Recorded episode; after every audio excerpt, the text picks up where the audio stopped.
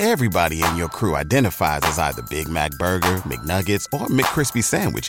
But you're the filet fish Sandwich all day. That crispy fish, that savory tartar sauce, that melty cheese, that pillowy bun. Yeah, you get it. Every time. And if you love the filet of fish, right now you can catch two of the classics you love for just $6. Limited time only. Price and participation may vary. Cannot be combined with any other offer. Single item at regular price. Ba da ba ba ba. Hello, everybody, and welcome to another edition of WrestleNomics Radio. I'm Brandon Thurston, broadcasting live and on demand from Buffalo, New York, where today is Sunday, May 7th, 2023. And we are joined not from Wembley Stadium, not from Puerto Rico. No, we're not there live on location in San Juan, Puerto Rico. We are joined uh, by Chris Gullo from Buffalo and Jesse Collings from the greater Boston area. Hello. Good morning. Good morning, guys. How's it going? Fine. How are you? I'm doing great. What a beautiful, beautiful Sunday morning it is to discuss some very, very interesting things today. Yes, we have um, the the quite good WWE Premium Live event Backlash that I watched. Uh, pretty, pretty much in its entirety. It was it was on in the living room, um, and AEW has sold some tickets. I've heard uh, AEW, and what else do we have here? Uh, we'll look look at some of the biggest gates of all time and things of that nature. Um, there's an interesting slide that was part of an Orange County presentation that I've mentioned on previous podcasts. We'll give that another look. And General David Zaslav was at the helm this past Friday, I think. And, uh, we might go into my article about, um, wrestlers under the age of 30. So anyway, if you want to participate with a super chat today, you are encouraged to do so. We'll answer your question or comment. And, uh, AEW at Wembley Stadium all in August 27th on what was this? What was the third? Was the third Tuesday? What day? This is Wednesday. Tony Khan on Wednesday saying after only 32 hours of pre-sale, AW All In in London has already sold over 43,000 tickets. That's the equivalent of $5.7 million. That was on Wednesday. He gave another update. I love these updates with numbers on the record. Uh, the following day, Thursday, he said, thanks to the amazing support of the fans, 50,000 tickets have been sold an equivalent of $6.5 million. And then on Friday, the general on sale began and, uh, AW All In at that point. This is Friday. Tony Khan is tweeting at 4:42 p.m. Eastern time. It's something like uh, almost 10 at night London time, I think. Mm-hmm. Anyway, 60,000 tickets sold, 7.7 million dollars, or if you prefer, 6.1 million Great British pounds sterling. Is that how you, how you properly Usually, I think it? you just say pound sterling. pounds. But the but the abbreviation is like GBP. Great British Great Britain pounds anyway. My uh, um my knowledge is entirely based on uh, soccer transfers, and they say pound sterling if they have to elaborate. Okay. Well, seven point seven million dollars sold. Uh, that's the gate at this point. Um, and sixty thousand tickets out. Uh, this is what the ticket map has, has been looking like. Uh, it's, so this is ticketmaster.co.uk, not ticketmaster.com. So the, this wasn't, the, the ticket map wasn't visible before the, during the pre-sale at all. Um, it was just sort of the multicolored image file that was sitting there showing all the sections. So you couldn't zoom in and whatnot until the general on sale actually began. Um, and, uh, a, a Twitter user here, uh, Fusion Addict stitched all these together and tagged many of us in the in the wrestling business media space uh, last night and stitched the, the ticket map together so we get an idea of sort of of what tickets are available and, and are on sale at the moment. It's it's several thousand. Um, there's a great deal of confusion here about how many tickets are out. I know WrestleTix posted a, a lengthy post, I believe yesterday morning. Uh, at least two other people have also tried to do the do the WrestleTix style dot counting while ruling out the sections that are, that are apparently not open at all, either for production kills or, or whatever. Um, and, and everybody's coming to this number that's more like 75,000 tickets distributed. Um, but the, the 75,000 is way too high. Um, I'm, I'm told that there's about 15,000 seats that are being held at the moment for different reasons. Um, some because of sight lines, some are being held to possibly be comped, some are killed as usual for produ- uh, production, and uh, some are just being held so that other seats will sell first, um, maybe for reasons they want to fill up certain areas for the camera or something like that. But I am told there are 15,000 tickets being held. So if you, if you add 15,000 to 60,000, you do get the 75,000 that people are finding when they try to count up, uh, the dots on the map, on the ticket map. So that would explain that. So Russell WrestleTix put out a tweet clarifying that Russell WrestleTix has not reported that uh, there are 70,000 tickets distributed for all in. So WrestleTix, that is where WrestleTix learned a valuable lesson of they went with like very lengthy post explaining different factors and aspects of the process of of what kind of what they basically a summarization of everything that they've done over the last few days. And they learned Mm-hmm. a valuable lesson. And sometimes when you go into greater detail, some people will just take one of the small things you say and then extrapolate it as something big you said. So when they mentioned Mm-hmm. the 70,000 figure, that some people just took that and ran with it saying 70,000. Oh my God. Yes, I, I, may, I may have been advising Mr. WrestleTix that people are going to have really low reading comprehension. They're just going to, you know, glance at it and run. Um, I, I, I may even be guilty of doing that with press releases sometimes.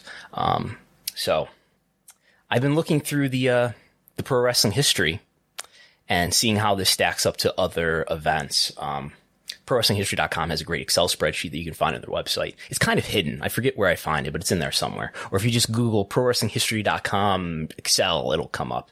In any case, uh, it's got a lot of numbers, probably sourcing from the Observer newsletter, uh, of the biggest crowds of all time. It's got some gate numbers in here and attendance numbers in here.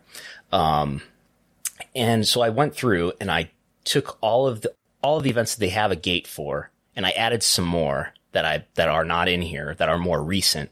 Um, and I adjusted them all to 2023 US dollars, and to find out where does all in rank among the biggest gates of all time at this point. I mean, there's reason to believe that they'll sell more tickets beyond the 7.7 million dollars that they, uh, according to Tony Khan, they have sold. And it would put it, I've got what, what are probably the roughly 40,000 or the 40 highest pro wrestling gates ever. I don't know if I'm missing any here. This is, wasn't like an exhaustive list where I combed through and combed through, but these are at least 40 of the highest pro wrestling gates ever. The number one biggest gate ever still is eight, uh, is a WWE WrestleMania 32 at AT&T Stadium with $17.3 million at the time, adjusted now to inflation. So all the inflation we've experienced since 2016 would now be the equivalent of almost $22 million. A single day event. Now, if you want to combine the two, two day WrestleManias, it would be over the, the two day WrestleMania of this year would be over that, but we're not doing that. I've separated each one into an individual event and, you know, this year's WrestleMania is in the, uh, I don't know, the top 20 or so. It's about 10. It says So- 10, oh, 10.8 million for both nights.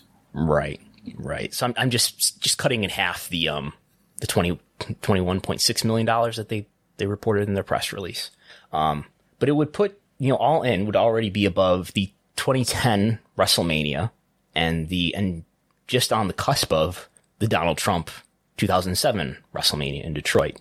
Um, so and that would put it in, in terms of attendees. This will be the biggest, the most attended show that is a non WWE wrestling show since Jesse and I were discussing this a few days ago, since at least 1960, right? There's some, I don't know if it's on here, but there's like some, some 1960 event that is on this list that's not a W show. Yeah, you'd really have to go back to some really old events that's attendance are hard to verify. There's a series of I'm sorry, we have to rule out the North Korea Yeah. shows too, of course, that people were, were ordered. This is what you're doing today. You're going to, to see, uh, Antonio Inoki versus Ric Flair.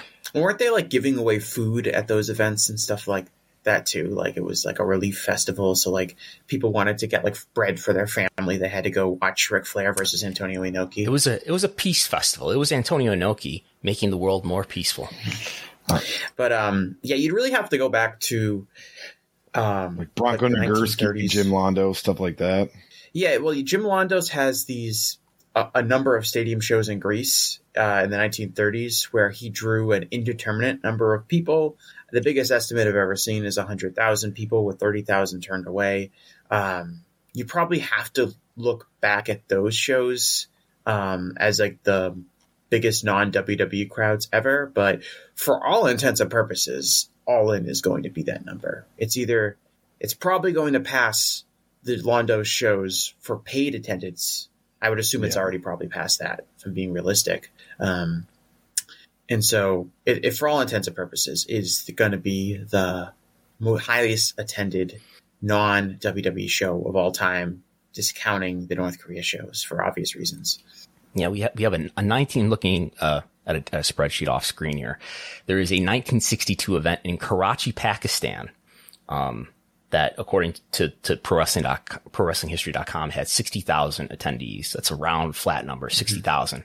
May 18th, 1962. Yes. And the, those numbers are almost impossible to verify. And if I would say, let's say it's accurate, 62,000, I very, very highly doubt that that 62,000 paid.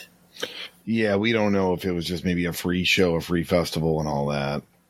And then there's a, a New Delhi India show. New Delhi? just 1960.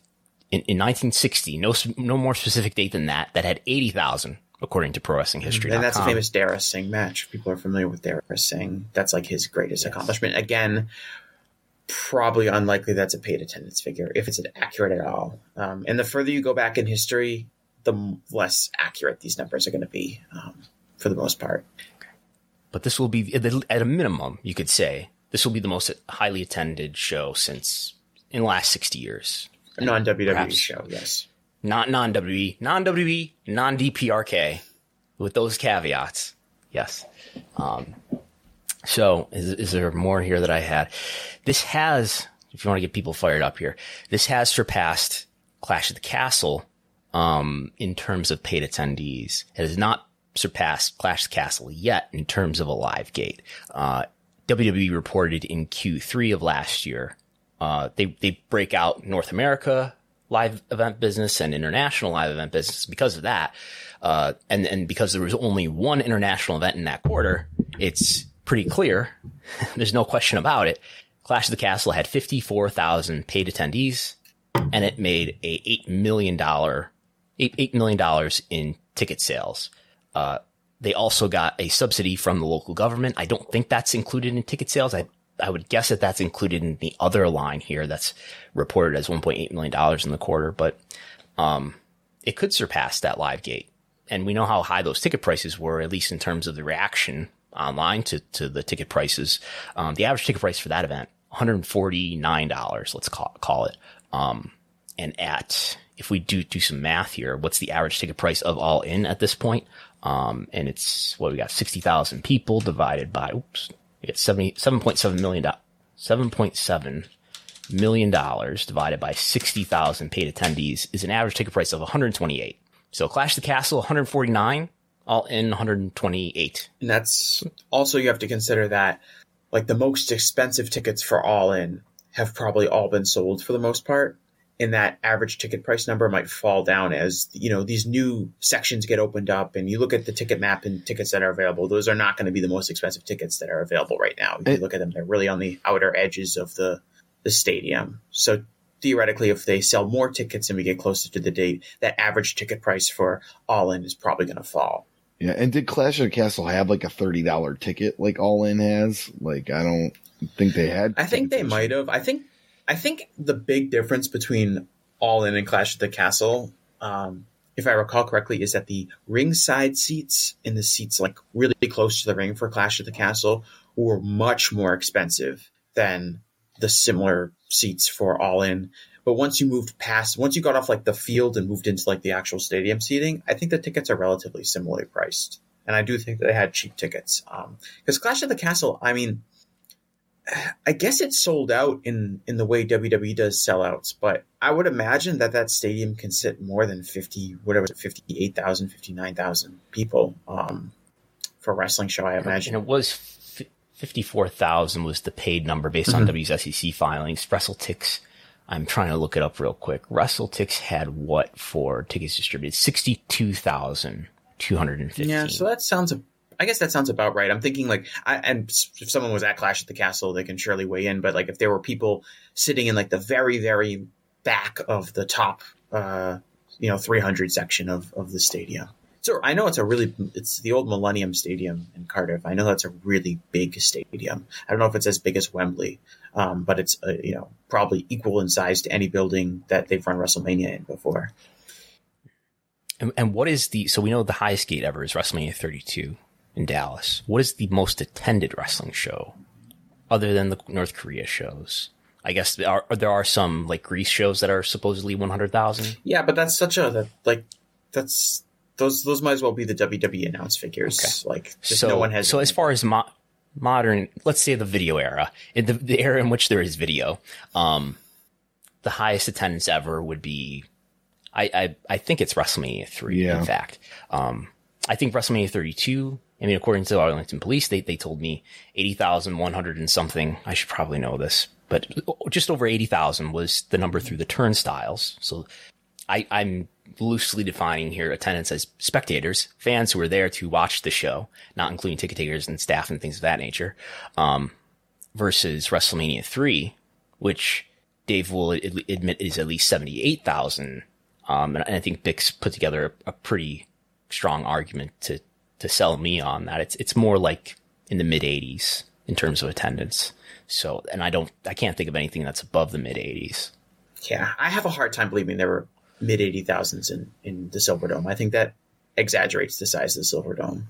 Um, but it's probably it's either WrestleMania three or WrestleMania thirty two, and the number is probably in the low eight to mid eighties, I guess. Yeah. So uh, yeah, I, I think Bix is considering suites and things like that. In any case, um, so what does this mean for AEW? Is this uh, how is this actually bad news for AEW? um, AEW is going to have this big show, um, and people are going to be disappointed because the people watching it are only familiar with WWE wrestling, um, because AEW definitely doesn't have seventy thousand plus fans. So they're going to get disappointed when they see the Young Bucks doing a couple extra rotations on their moves and Orange Cassidy doing comedy, and it's going to turn them off forever and probably kill their entire business in Europe. Okay. I'm joking. I'm joking, everyone. Please do not clip that. Uh, Uh, you, you can at Jesse Yeah. Collings on Twitter with your well, one, cli- on one glance at my Twitter account would hopefully clarify those, those comments. But So I, I, I, you know, I do believe this is this is a a, a good event in, in AEW's narrative that you know that AEW is doing well, which you know we we did a show a few months ago, right? I think going into Revo- the Revolution pay per view in March uh, about you know how AEW's popularity has been in decline up to that point, and it hasn't really changed at least until this week. Or I think I mean this this is just one data point, but I think there's a really strong marketing message here in that wow, this is this is kind of at least for this week, and who knows what will follow. This says for this week changed the mood around AEW to my view. To what extent that's meaningful, I think it is meaningful to some extent around the notion that wow, AEW is doing something exciting and there's good positive news here. there's a long way to go until we get to the day this event actually takes place. Um, CM Punk is coming back. Um, AEW Collision or whatever the Saturday show is is probably going to start, you know, a few months before this show. It'll be really interesting to see what kind of place AEW is in leading up to the show. What kind of matches are they going to have on it? Are they going to be huge matches that people are going to be excited about and they're going to be able to build up on television? Um, so the anticipation for this event is high. So you see people, more people tuning into Dynamite like the month leading up to this big event.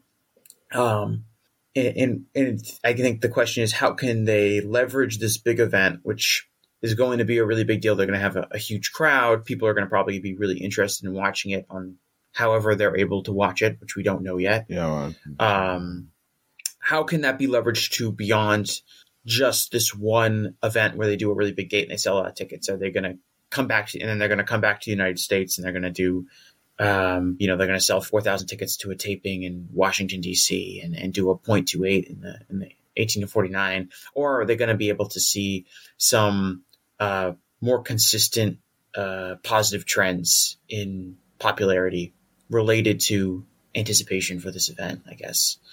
Yeah. The uh, the rating on Wednesday after they had sold, I think at that at that point forty or fifty thousand tickets was was one of their lowest ratings in the last twelve months or so. It was about the same of what they've been doing, right? Point two eight. It was a point two eight in the demo. lower total viewership on a very very competitive television night, um, and it's going to be very very competitive this Wednesday as well. Um, Yes. Are they going against the Lakers and the uh, the They're Warriors going against the Lakers and the Warriors. Um, it's like the Vanderpump Rules Part Three of their like interminable seasons finale. Um, I believe there's a a Trump um, one-on-one That's right. or town hall or Trump something like that going on um, on the news networks or one of the news networks.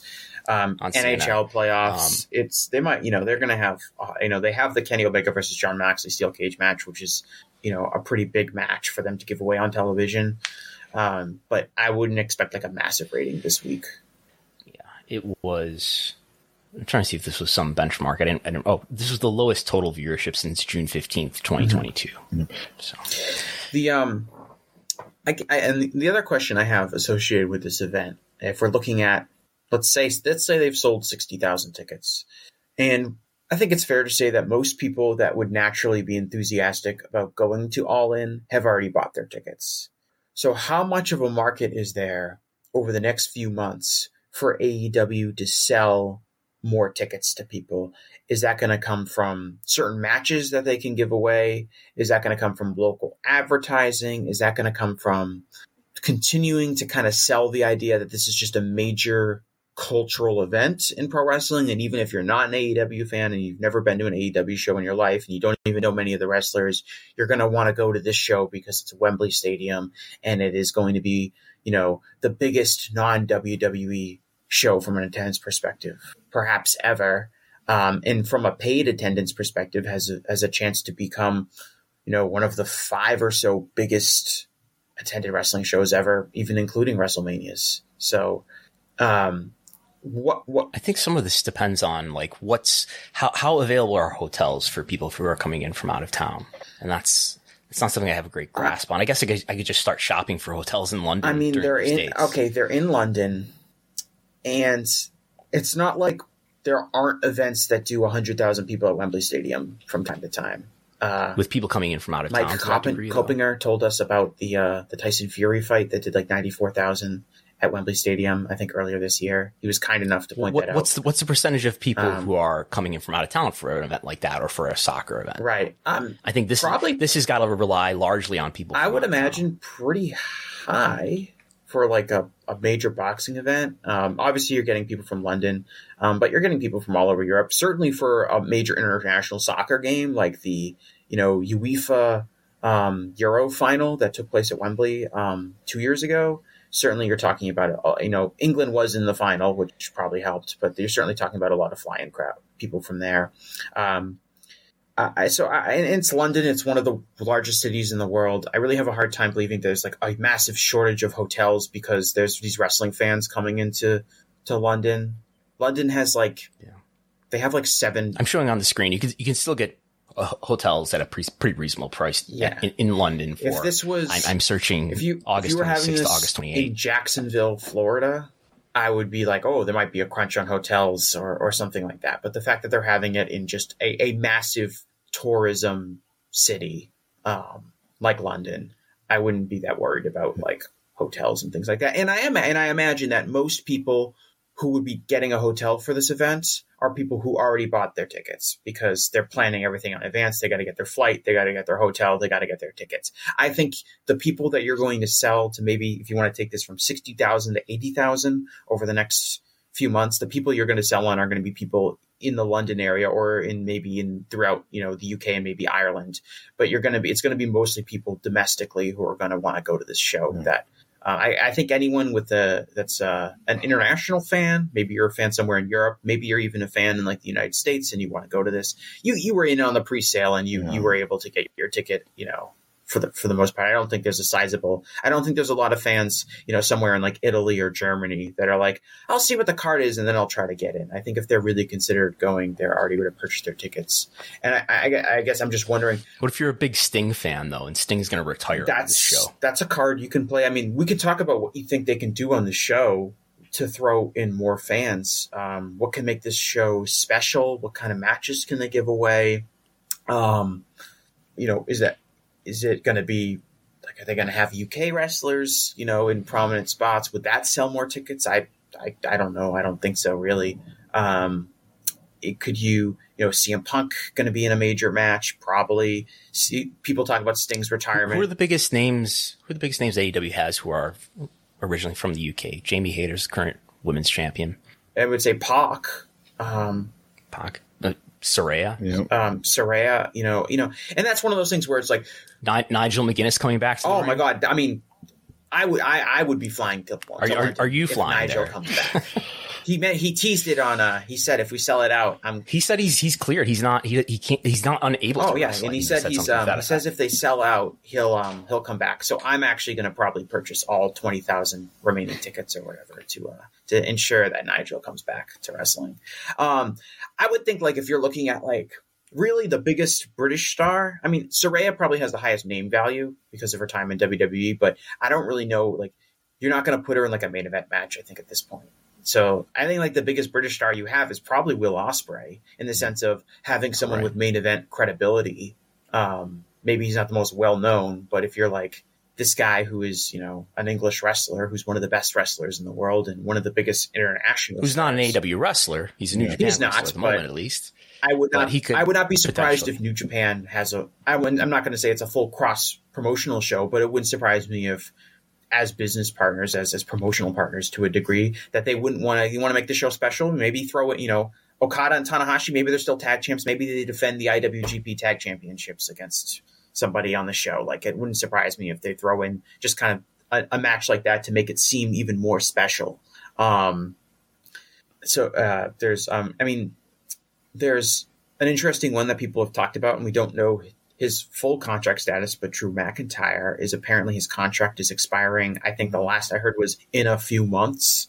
Um, Sean reported yesterday. I believe it's it's at the end of the this Okay. year, so that would that would go beyond. so this- yeah, so if he if that if that's the case, then yes, he will not be on the show. Um, Zack Sabre Jr. Uh, is one that people keep bringing up. Him and Danielson is the dream match that everybody wants. yep, And- Zack's another one. Um, Um, they also have Trent Seven, don't they? AEW have Trent Seven under contract.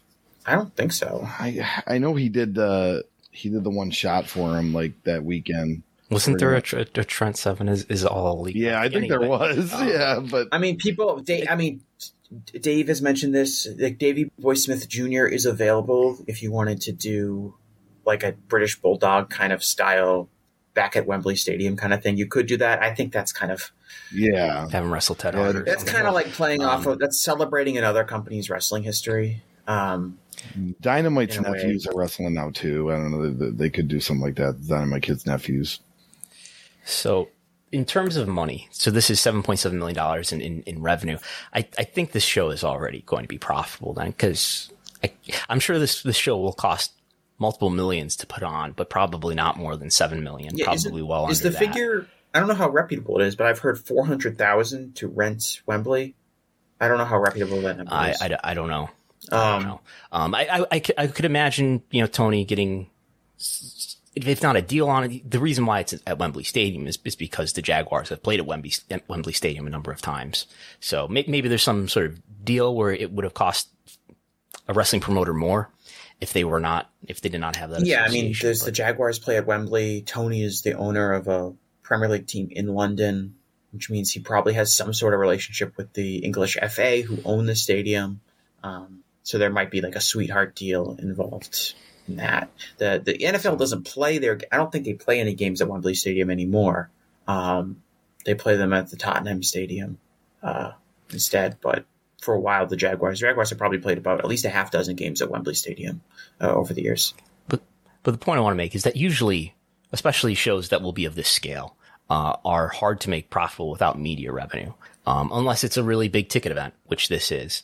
So even before we even consider how is this show going to be distributed, you know, live or, you know through through video, whether it's going to be a pay per view, whether it's going to be a streaming event on Max, and how if that's a U.S only situation on, on streaming on Max? How's it going to be distributed in the rest of the world? Before we even consider any of that, this is probably already a profitable show, but I would expect uh, there's going to be news probably in two Wednesdays from now on June 17th when the WBD does its upfront. Maybe then we'll learn about not only AEW Collision, but maybe about some sort of presence on Max from AEW, maybe including this show. That would be my Uh, prediction. Somebody in the chat is mentioning that the Jaguars still play at Wembley Stadium. Um, I didn't know that. I thought all the NFL games had moved to the Tottenham Stadium, but it looks like that the Jaguars specifically still play uh, their London game at Wembley Stadium, which adds to those ties.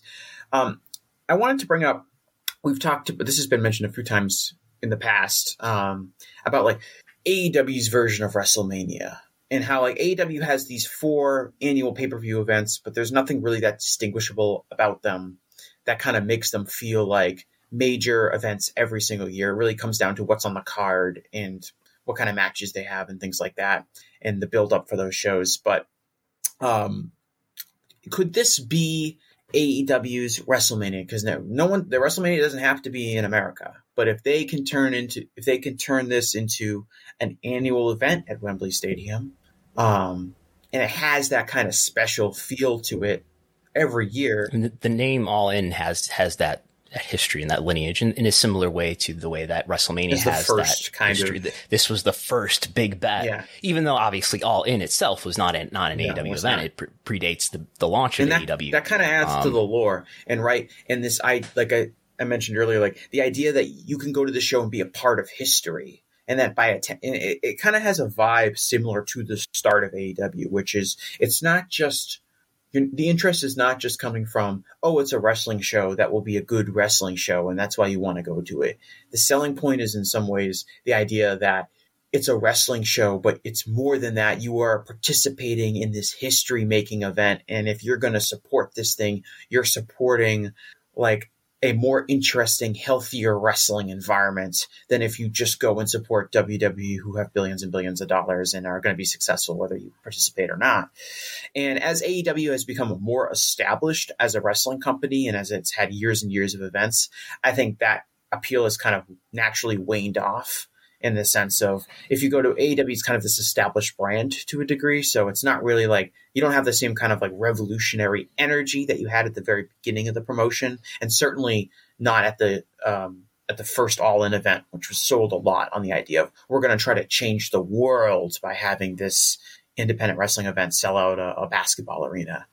And I do feel like All In, this London show, has kind of by being a stadium show, has kind of reinvigorated this sense of if you this show is going to mean something historically if you go to it um, or even if you just watch it um, and that's a powerful marketing sense for AEW um, and I think I think there have been a number of shows in, in the last, I guess, 2018 and forward that have been a big part of the draw with no, you know, they sell out or they sell very well with no matches announced. Uh, but the part of the draw is that this is a historic monumental event. All in was one. Uh, MS, MSG show, the G1 Sure. Supercard was another. Grand Slam I Um, would say would be uh, another one that kind of touched on that Maybe a Clash of the Castle to an extent, the first W pay per view in, in the country in decades. right and you, you can only Um, do that once and Re- WrestleMania, WrestleMania every year to an extent, I has has some of that. right and that's my point as far as like can this establish all in as the signature show for AEW every year Where do you do it next year? what Where do you do it next London year? you run it you run Wembley Stadium Again you in run London. Wembley Stadium every year What Every what year. about trying a stadium in the states? Because that would be the next big milestone. You could do that too. I that's also possible. I, I think there's something about. Uh, I think I think if you deliver a really high quality show in Wembley, you get people excited to want to watch, see come back the next year for another major show. I mean, it's uh, it's there's a lot of attractive things about running it in in that kind of market. It's closer to Europe, so you get a lot more fly-in fans. You will make it. You will turn it into almost like this pilgrimage thing for the hardcore U.S. fans that are like, oh, I've got to go. I'm not, I'm not just going to fly, you know, a couple hours somewhere. I'm going to fly across the ocean to go to the signature event. Uh, yeah, you could you could run it somewhere else. That's that's certainly possible. But I think of it as kind of like an annual event, similar to how Double or Nothing and, and all are, always in the same cities. I think, um, and it's kind of like I think we talked about this like Forbidden Door. Those tickets sold out right away uh, for the the Mhm. show in Toronto, and they sold out much quicker than like Double or Nothing's tickets are selling. Um, There's fewer of them, but yes. Right, and we discussed like kind of wh- why is that, and part of it is Forbidden Door feels like a special annual once a year event where it's this New Japan in AEW Super Show, and these two major wrestling companies are going to collide and have interpromotional matches and things like that, as opposed to your typical, you know, AEW quarterly pay per view, which is generally expected to be a very good show, but there's nothing inherently special about that show each year. It really depends on the card. You, you, don't think if if instead of Forbidden Door in Toronto, it was pick your other pay per view from AEW, it wouldn't have done just as well. In the Toronto market, you know, it's pot. It's possible. I can't say. I can't definitively say it wouldn't. But if you look at look at um, you know, look at what Double or Nothing's ticket sales were in Las Vegas. Look at what Revolution did at the Chase Center in, in San Francisco. Yeah, but th- those weren't first pay per view in the market. Those are all Chase. The uh, Revolution certainly Chase was. was not. Yeah, that's that's true. That that that San Francisco was, was Right. Is Toronto a the first is time Toronto to like that probably one of market. AEW's like three or four best markets they could run a show in? Probably. But I think Mm-hmm. part of the reason is that Forbidden Door really stands out on the calendar as like this individual special event, not unlike the way WrestleMania or the Royal Rumble stand out for WWE each year, um, and kind of sell based on that brand. And we're gonna we're gonna sell out Forbidden Door, no matches on the card. Nobody has any idea, you know, who the champions are even going to be at the at the time when the show rolls around. Um, but it still sells, and I think you want to have that's a very powerful thing that WWE has. AEW has kind of been resistant to that based on how they've done their quarterly pay per views. But I do think introducing these new events, you know, for and now reviving the All In name and making it London, you're creating that kind of special annual event that people will really want to flock to and make and, and, and sell it as an important event, regardless of star power, regardless of who's on the card. Um, you still got to deliver. You still got to have a good show. If Forbidden Door is an absolute mess and a terrible show with no star power, um, and the main event is like you know Yoshihashi versus I mean, all the tickets are sold at this point. Why why wouldn't you just save all your big matches? Um, it, it- going back to Toronto, and we talked at the time when they announced their two Ricoh Coliseum shows for Toronto, which is a, it was a Rampage and a Dynamite. Uh, I think the Rampage tickets had trouble selling. Um, is it? I think it's I think it's clearer now that they missed an opportunity there to maybe do a pay per view around that time in Rogers Center, or even just you know do this as a thought experiment. If you do Forbidden Door for the first time, first first show in market in Toronto, and say it's Forbidden Door, or even any other pay per view, put it in the Rogers Center. How well does it do? I, I think it does pretty well, and it fills the stadium. Um, Yeah, um, Dave mentioned in the Observer. He talked about, um, I think it was the first all out show, and like the number of people that were in the queue to buy tickets for that show was significantly greater than the number of people that were in the queue uh, during the Wednesday pre-sale for um, the Wembley show. there were like eight pre-sales for Yeah. this, by the way. But like there was like like there's I think the number in the pre-sale queue was like eighty thousand for for the that that all in show in, in Chicago, the first uh, oh, we're talking 2008. the first I'm sorry, the first all out show, I think is the Okay. one that we're talking about. The the second 2019. AEW pay per view after Double or Nothing. Um, Right. That show did, you know, if you go by just the number of people in a queue compared to this Wembley show, which we know we now know that the Wembley show, the demand was big enough to fill a stadium that they really could have run a probably large stadium in the U.S. for that all out, uh, that first ever all out show, um, and they missed that opportunity.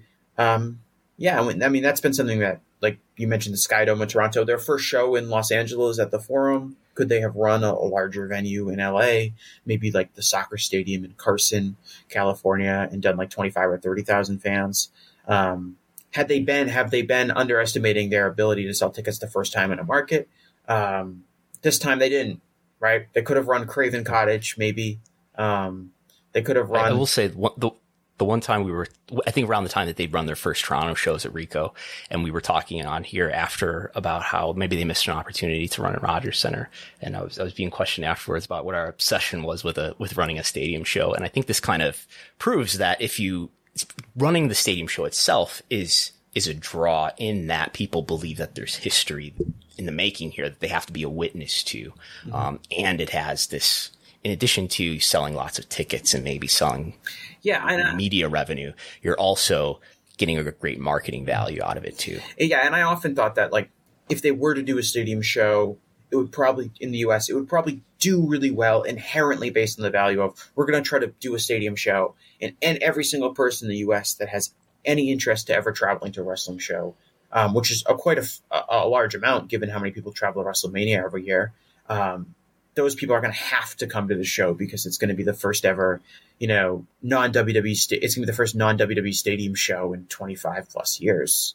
Uh, So how high can this go? when it's all said and done, and assuming we've got three numbers on the record from Tony at, at, this point, maybe he'll continue at least at the very end, say this is how many tickets it sold. And he has been giving gate numbers before this as well. In any case, attendance, and let's just do attendance. How, where does this end in terms of paid ticket sales, since that's the number that we know right now, uh, which is 60. Without 000. knowing this full, it seems like they have a lot of options with seating. Um, I would say the absolute ceiling for this event would probably be 95,000 fans paid, just like that Tyson Fury fight. The absolute possible ceiling for it. I that is the highest. I would not. It could, it, that's the capacity. I think that's the. is that your prediction? I, 90, no, 000. it is not my prediction. I don't know. Are you predicting ninety thousand one hundred and seventy nine? I don't. I, I was before this Wembley show pre-sale. I, I have absolutely no idea how many tickets they're going to sell. They could sell ten thousand tickets, and it wouldn't like be that shocking to me that they greatly overestimated their popularity in London, or they could sell as many tickets as they ended up selling, and that wouldn't also super super surprise me. I have absolutely no idea, but I'm just going from a hypothetical. If we look at like what is a major scale boxing event do at Wembley, and it looks like it's around ninety five thousand paid or whatever, um, that's what I imagine the capacity is with you know minimal staging and things. Is that like a real number that that uh, the ESPN boxing reporter was referencing. Um, well, he seemed to only number. have factual information in that tweet, so I wouldn't. I, I don't think that uh, he would be um, incorrect on that. No, but that's the number. I mean, the, Wembley does over a hundred thousand for soccer, um, so okay. the stadium itself is is capable of building. It's not. It's not like a um, you know a WWE number where it's, it's it's a much higher number than there are possible seats, even if you count for the field. But I, I believe at this point they can do something over 70 like like like can they actually sell those tickets um like is is a bigger question. I'm thinking like what is the absolute ceiling? They come out they have sting's retirement match. They have kenny omega versus cm punk. They bring in mercedes Moné and she's wrestling jamie hayter. They're doing like absolutely everything to have as big of a show. They they pay bill goldberg a bunch of money to come in. They they pay the rock to come in. Like what is like the actual crazy thing that they could do to to sell the absolute max tickets? Probably about 95000 um, realistically, maybe 70, but again, I don't know. I don't know what that ticket market is going to be. I don't know if there's going to be people in, in London I ha- who, who live in that area have told me that this event could do a big walk up business if there's a lot of hype going into it and people are in the city are buzzing about this big wrestling show at Wembley. Um, could it do a much larger walk up business than we've seen other? What if it rains though? AEW shows. What if it rains and that kills the walk up? Oh. Wembley might. Does Wembley have a roof? it looks like it's got some sort of retractable something on it. Uh, yeah, it's if we put the image back something I don't know here, if it covers. It can actually cover during games. I, I, think some of it. I think maybe at least the. It looks like the the you know the stands can at least be covered. I don't know about the field, but it looks like the stands can be covered. And obviously there would be people on the floor on the field in a wrestling event. It has a, like a partially retractable roof. Um, that's kind of used more for like sunlight purposes. What, what is this big bowing structure over the stadium? Too? I've been wondering that look, looking at this image. I, I don't know. Any don't, guesses what this thing is? Uh, this is the new Wembley. It's not the old yeah. Wembley. Um, the um, uh, um so, we did have a super chat real quick because we were talking. We were talking okay, about okay, like okay. how well test. Is this the first summer that the roster is back and healthy? Well, knock on wood. We got a long. Yeah. We got a few months to go before that. I w- I wouldn't count on it. No one, you, will never have a fully healthy roster in wrestling, unfortunately. Unless you can't count on it. Um, what's um, and, and we'll CM Punk. CM Punk will probably have returned by then. Will he still be healthy at that at that time? Two months later, uh, we'll see. Um, do you think?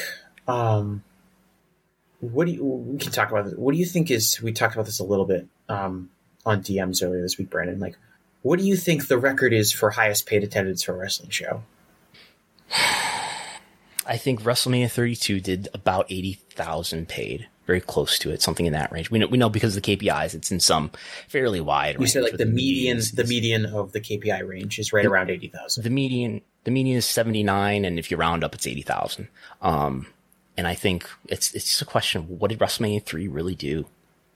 93,167. I'm sure. I'm sure WrestleMania sold sold WrestleMania 3 sold less than 93,000. Did it sell?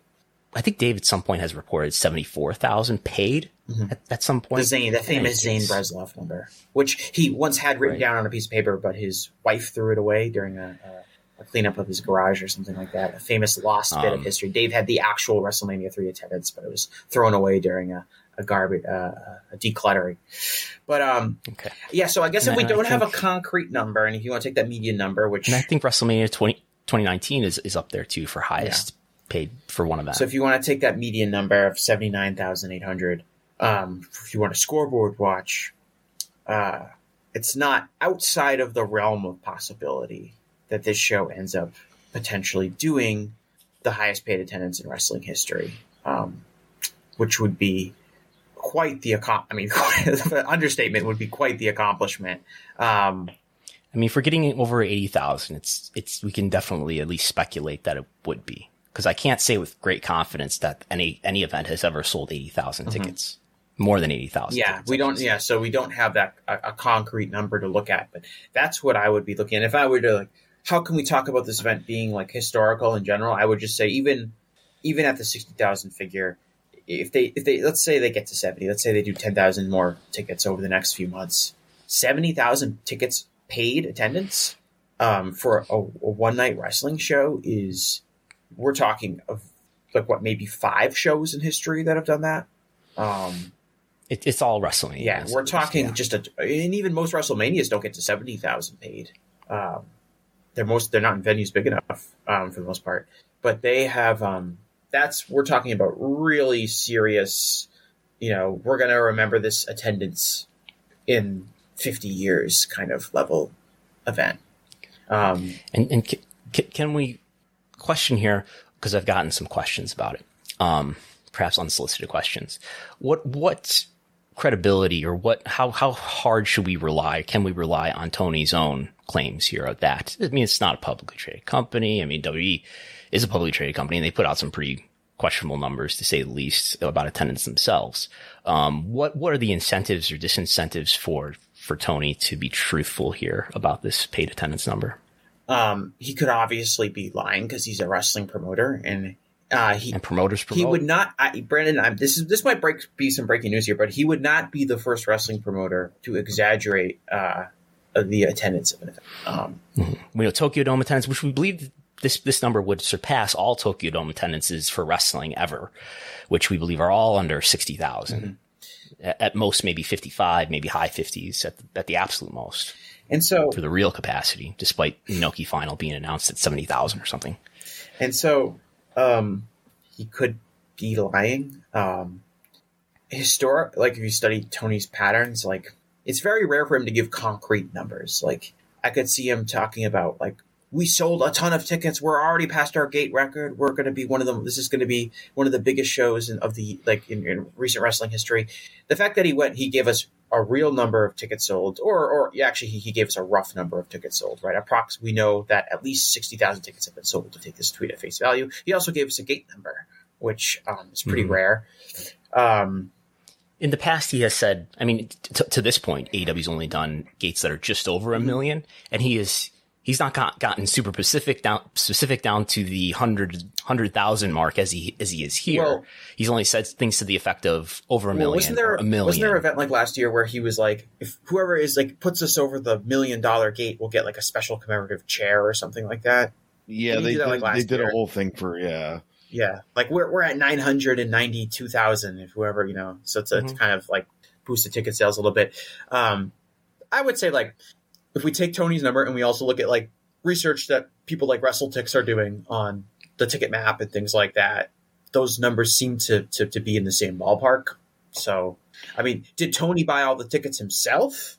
Uh, that's if if he wanted to be the crazy conspiracy wing of, of, of pro wrestling Twitter, that's what you would say. But obviously, I don't think Tony bought all the tickets himself. Um, yeah, I, I, I, I probably shouldn't have even said that because I don't even want to give that much. We're going to Oh, isolate. I, that I clip unfortunately already that. saw that out there. We're going to isolate that clip and, and attribute that to Jesse Collings. Yeah, and send it Um, send it right to Tony. Tag him in the tweet. I'll say like I, I think there, the information that we've tried to get about pay per view buys has been questionable to me. In, in for the last couple pay per views, why I ha- haven't really updated that chart where he, he kind of led media to believe that it that you know one of the pay per views did 140 or something like that. When I I think it did under 140. Um, pay per view is a more malleable influx number as opposed to ticket sales where you don't really know what your pay-per-view buy number is for months and months after the event.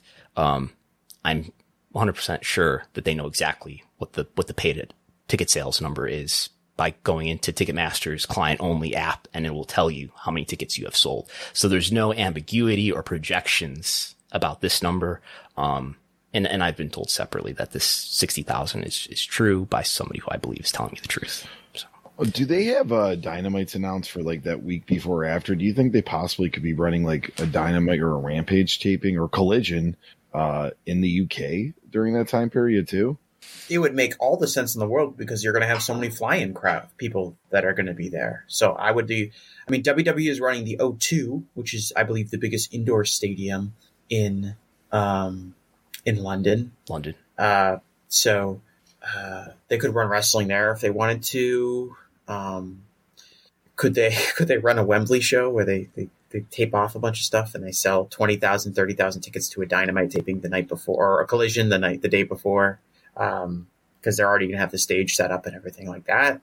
Um, could they run it at Craven Cottage or another venue in London? Um, I think it would make all the sense in the world, Chris, to have you're going to have so many fans flying in. I- am sure we're going to see some level of independent wrestling shows popping up. I believe Rev Pro um, might have already announced some shows, or Progress have already announced planned shows for for that weekend. I'm sure there's going to be some level of kind of uh, other wrestling going on Yeah, that give me some weekend. Yeah, there will be a convention. so the 27th is a, probably, I would imagine. Yeah. Oh yeah. Fan The Fest. twenty seventh is a is a Sunday, so that would work. And if you ended up doing like a Dynamite on the Wednesday, Rampage on the Friday, if they're still taping Rampage separately, and then us on a Saturday, the Collision, perhaps. You could potentially go to other cities. In if you're going to be there on Wednesday, you could tape uh, an episode of Dynamite in Manchester. Um, Will this be the the beginning of the rebirth of Brit Wres? I don't know. I don't. know. If Nigel, if Nigel comes out of retirement, Yes. Um. And and mo- the most important question of all, perhaps, what will WWE run on this weekend? Coincidentally, uh, NXT. so SummerSlam is already will already have happened on August fifth, I think it is. So that will have, will have happened way in the past. So it would be pretty quick to do another PLE again. Summer Crown Jewel, maybe. That will probably happen in the fall. That'll probably happen October or Clash November. at the Castle two at um, London Stadium in in London on the same day. Uh, yeah, I, I don't think there are any WPLEs announced beyond SummerSlam at this point. Yeah, I don't. that's kind of interesting. They don't have that whole. They haven't announced it. and We're already in May, so um, Yeah, and and and you know we didn't get our um, live event touring schedule as as a result of, of a lawsuit against John Doe's for the you know the the preemptive lawsuit that they usually file every year ahead of WrestleMania to to you know to press charges to, to prevent bootleg uh, venue merch sellers. Um, so uh, we just usually that would give it away, um, but I don't know. I don't know where that they're say September or perhaps yeah, it would. maybe an NXT. Usually, what gets thrown in there is an It's NXT. going to be an NXT, which will be weirdly on a Sunday afternoon for some reason. Um, Yeah. they will. Uh, I mean, they'll prob they'll probably do something. Now they're going to London for Money in the Bank. When is that? That's in June. That's next Right. month, right? Money in the Bank is, I believe, July. Um, I'm looking July 1st, All right. So they're they're already running their and that's sold yeah out. well in advance. Yeah. So they're already running their event. You know, the month before in the UK. And, and they're staying for to go to Cardiff the following day for a house show. Mm-hmm. We should mention too, WWE did, did great international house show business. They did really strong international house house show business in the last week or so. Um, yeah, they sold out Paris UK again. and France. Yeah, I, I expect. I mean, the thing with WWE is they're really looking to be paid and wooed by these these places to have these big events, um, and so that kind of throws in like a monkey wrench into like, could WWE run Wembley Stadium next year to to, to top AEW to, to let everyone know? And they possibly could. They, I'm sure a WWE pay per view event at Wembley Stadium would do very very well. Um, but if London doesn't want to pay them the you know a couple million dollars and in, to kind of lure them there the way that they seem to be Mhm. that seems to be if they want to hold an international pay-per-view event they want to run they want to have it they want to be paid because the going price appears to be a Royal Rumble. Orlando or Orange County has approved eight hundred and fifty thousand dollars in a bid. Puerto Rico gave them one point eight million dollars. Um, San Antonio gave them something for Royal Mm-hmm. Your Rumble this your year. tax dollars hard at- Cardiff hard gave work. them something, and and the notion is, and, it- and I, I mean, I have reason to believe it, it pays off in terms of you know, the the whole presentation, which is online uh, for the for Orange County, is hey, look, this is going to result in thousands of, of hotel rooms being rented, and and that's going to more than pay for the eight hundred fifty thousand dollars that we invest in, Yeah. in this bid, in addition to the marketing value of. And if you notice on on the uh, the backlash show, which I maybe we'll start talking about in a moment. Um, there were a number of times during the broadcast where they had like these these big wide landscape shots of like the beach, and uh, Corey Graves is talking about what an awesome time he had at the casino.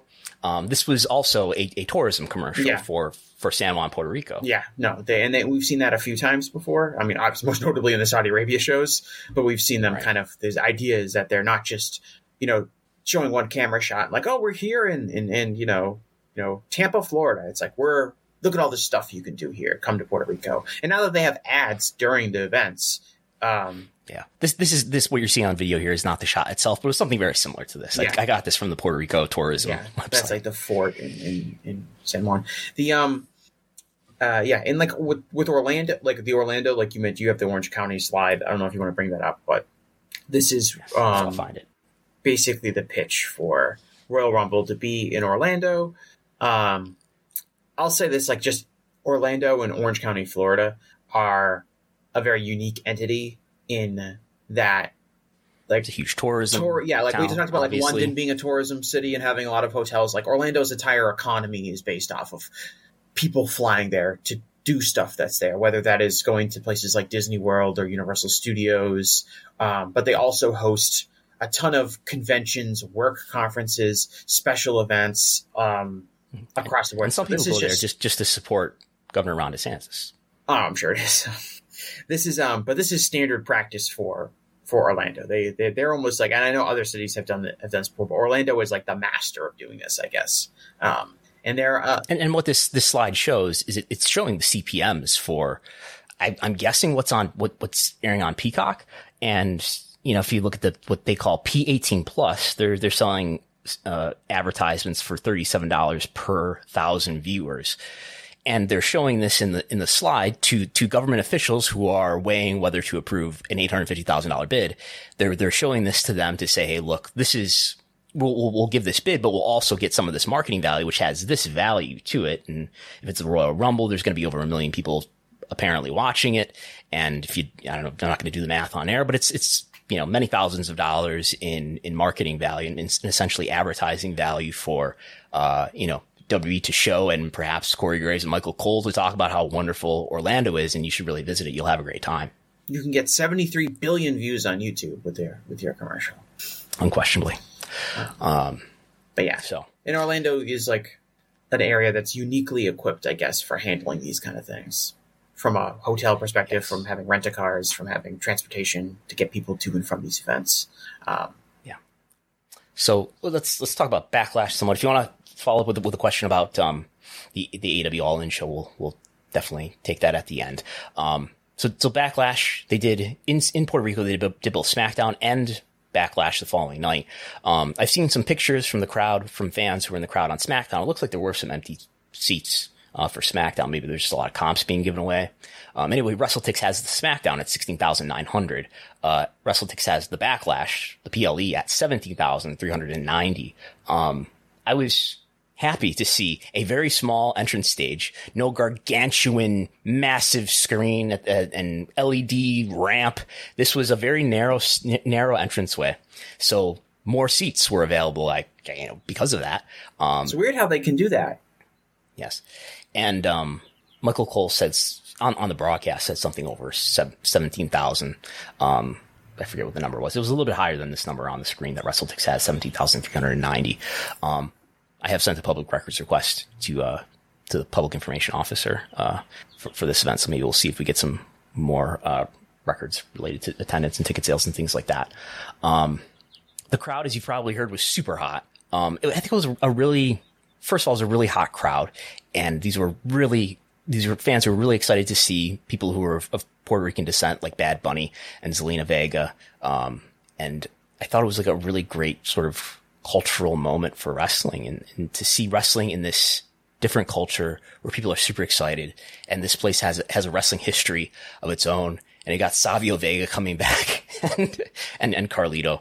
Um, and I think Chris Zellner was saying something to this effect on, on Twitter that it, would be really fun to see, you know, see this replicated and it kind of already has, but to see this replicated, you know, say in Mexico, you got Rey Mysterio. I mean, do, he was suggesting do, do hair versus mask, uh, Rey versus Dominik in, in Mexico or something like that. But well, if Mexico, I mean, if you look at the last 12, if you look at the last 12 months, there have been three really good WPLEs in, in Cardiff, in the UK, you know, sort of featuring local talent there with Drew McIntyre. Uh, in Montreal. I was there live uh, for this the Sami Zayn match with Roman Reigns. It was an excellent show, and then this one uh, in, in Puerto Rico. So it's uh, if you look back at the, at the history of of like what what are the greatest WWE pay per views of all time uh, outside of WrestleManias, let's say, and the first ones that come to mind for me are like Money in the Bank 2011 in Chicago with Punk, and Canadian Stampede in Calgary with the Hearts. Right. When a wrestler has a unique connection with an audience, it usually creates a very interesting atmosphere. Um, I think like you saw it to a degree with Sami Zayn in Montreal for sure, but a lot of that was based on Sami Zayn himself was just over everywhere. Uh, what was really interesting to me was like Carlito gets like this this Hulk Hogan 1985 era pop for coming out. Carlito's not a particularly significant figure in WWE history. He kind of hadn't been teased to showing up. Like it's not like Carlito is this gigantic star, but to these people who were not expecting him, he was because he's the son of Carlos Colon and he's a legend in his own right in Puerto Rico. And there's a really strong cultural identity with those kind of wrestlers and that style of wrestling that the fans instantly recognized and treated him like he was a god. Um, and Bad Bunny is almost a totally, he's like a, a totally different scale of celebrity in Puerto Rico. I, I, mean, I assume so. I haven't been to Puerto Rico, but I imagine he is, you know, not really comparable to anyone in the U.S. when it comes to his appeal and star power in Puerto Rico. And so it creates this, you know, amazing atmosphere that is exciting and people like to watch it. I don't know if that can be recreated in the United States. Um, I don't know what wrestlers that I don't know what American wrestlers that they have that have that kind of connection. WWE's, you know, historically been committed to not putting people over in their hometown. They're not committed to even making people's hometowns a really big deal a lot of the time. Um, and I think it has hurt them to a degree. Yeah. Um, and and that's by by my impression just a habit of Vince, and I, I, I Lord knows why he he books that way. Um, it's just are, are there other instances of this? Because in a lot of ways, this plays to their their notion of global expansion, international expansion, and the notion perhaps that even they're going to do developmental around around the world and cultivate all these localized areas. Um, Australia is one, maybe. I mean, you have Rhea Ripley, who's an Australian talent.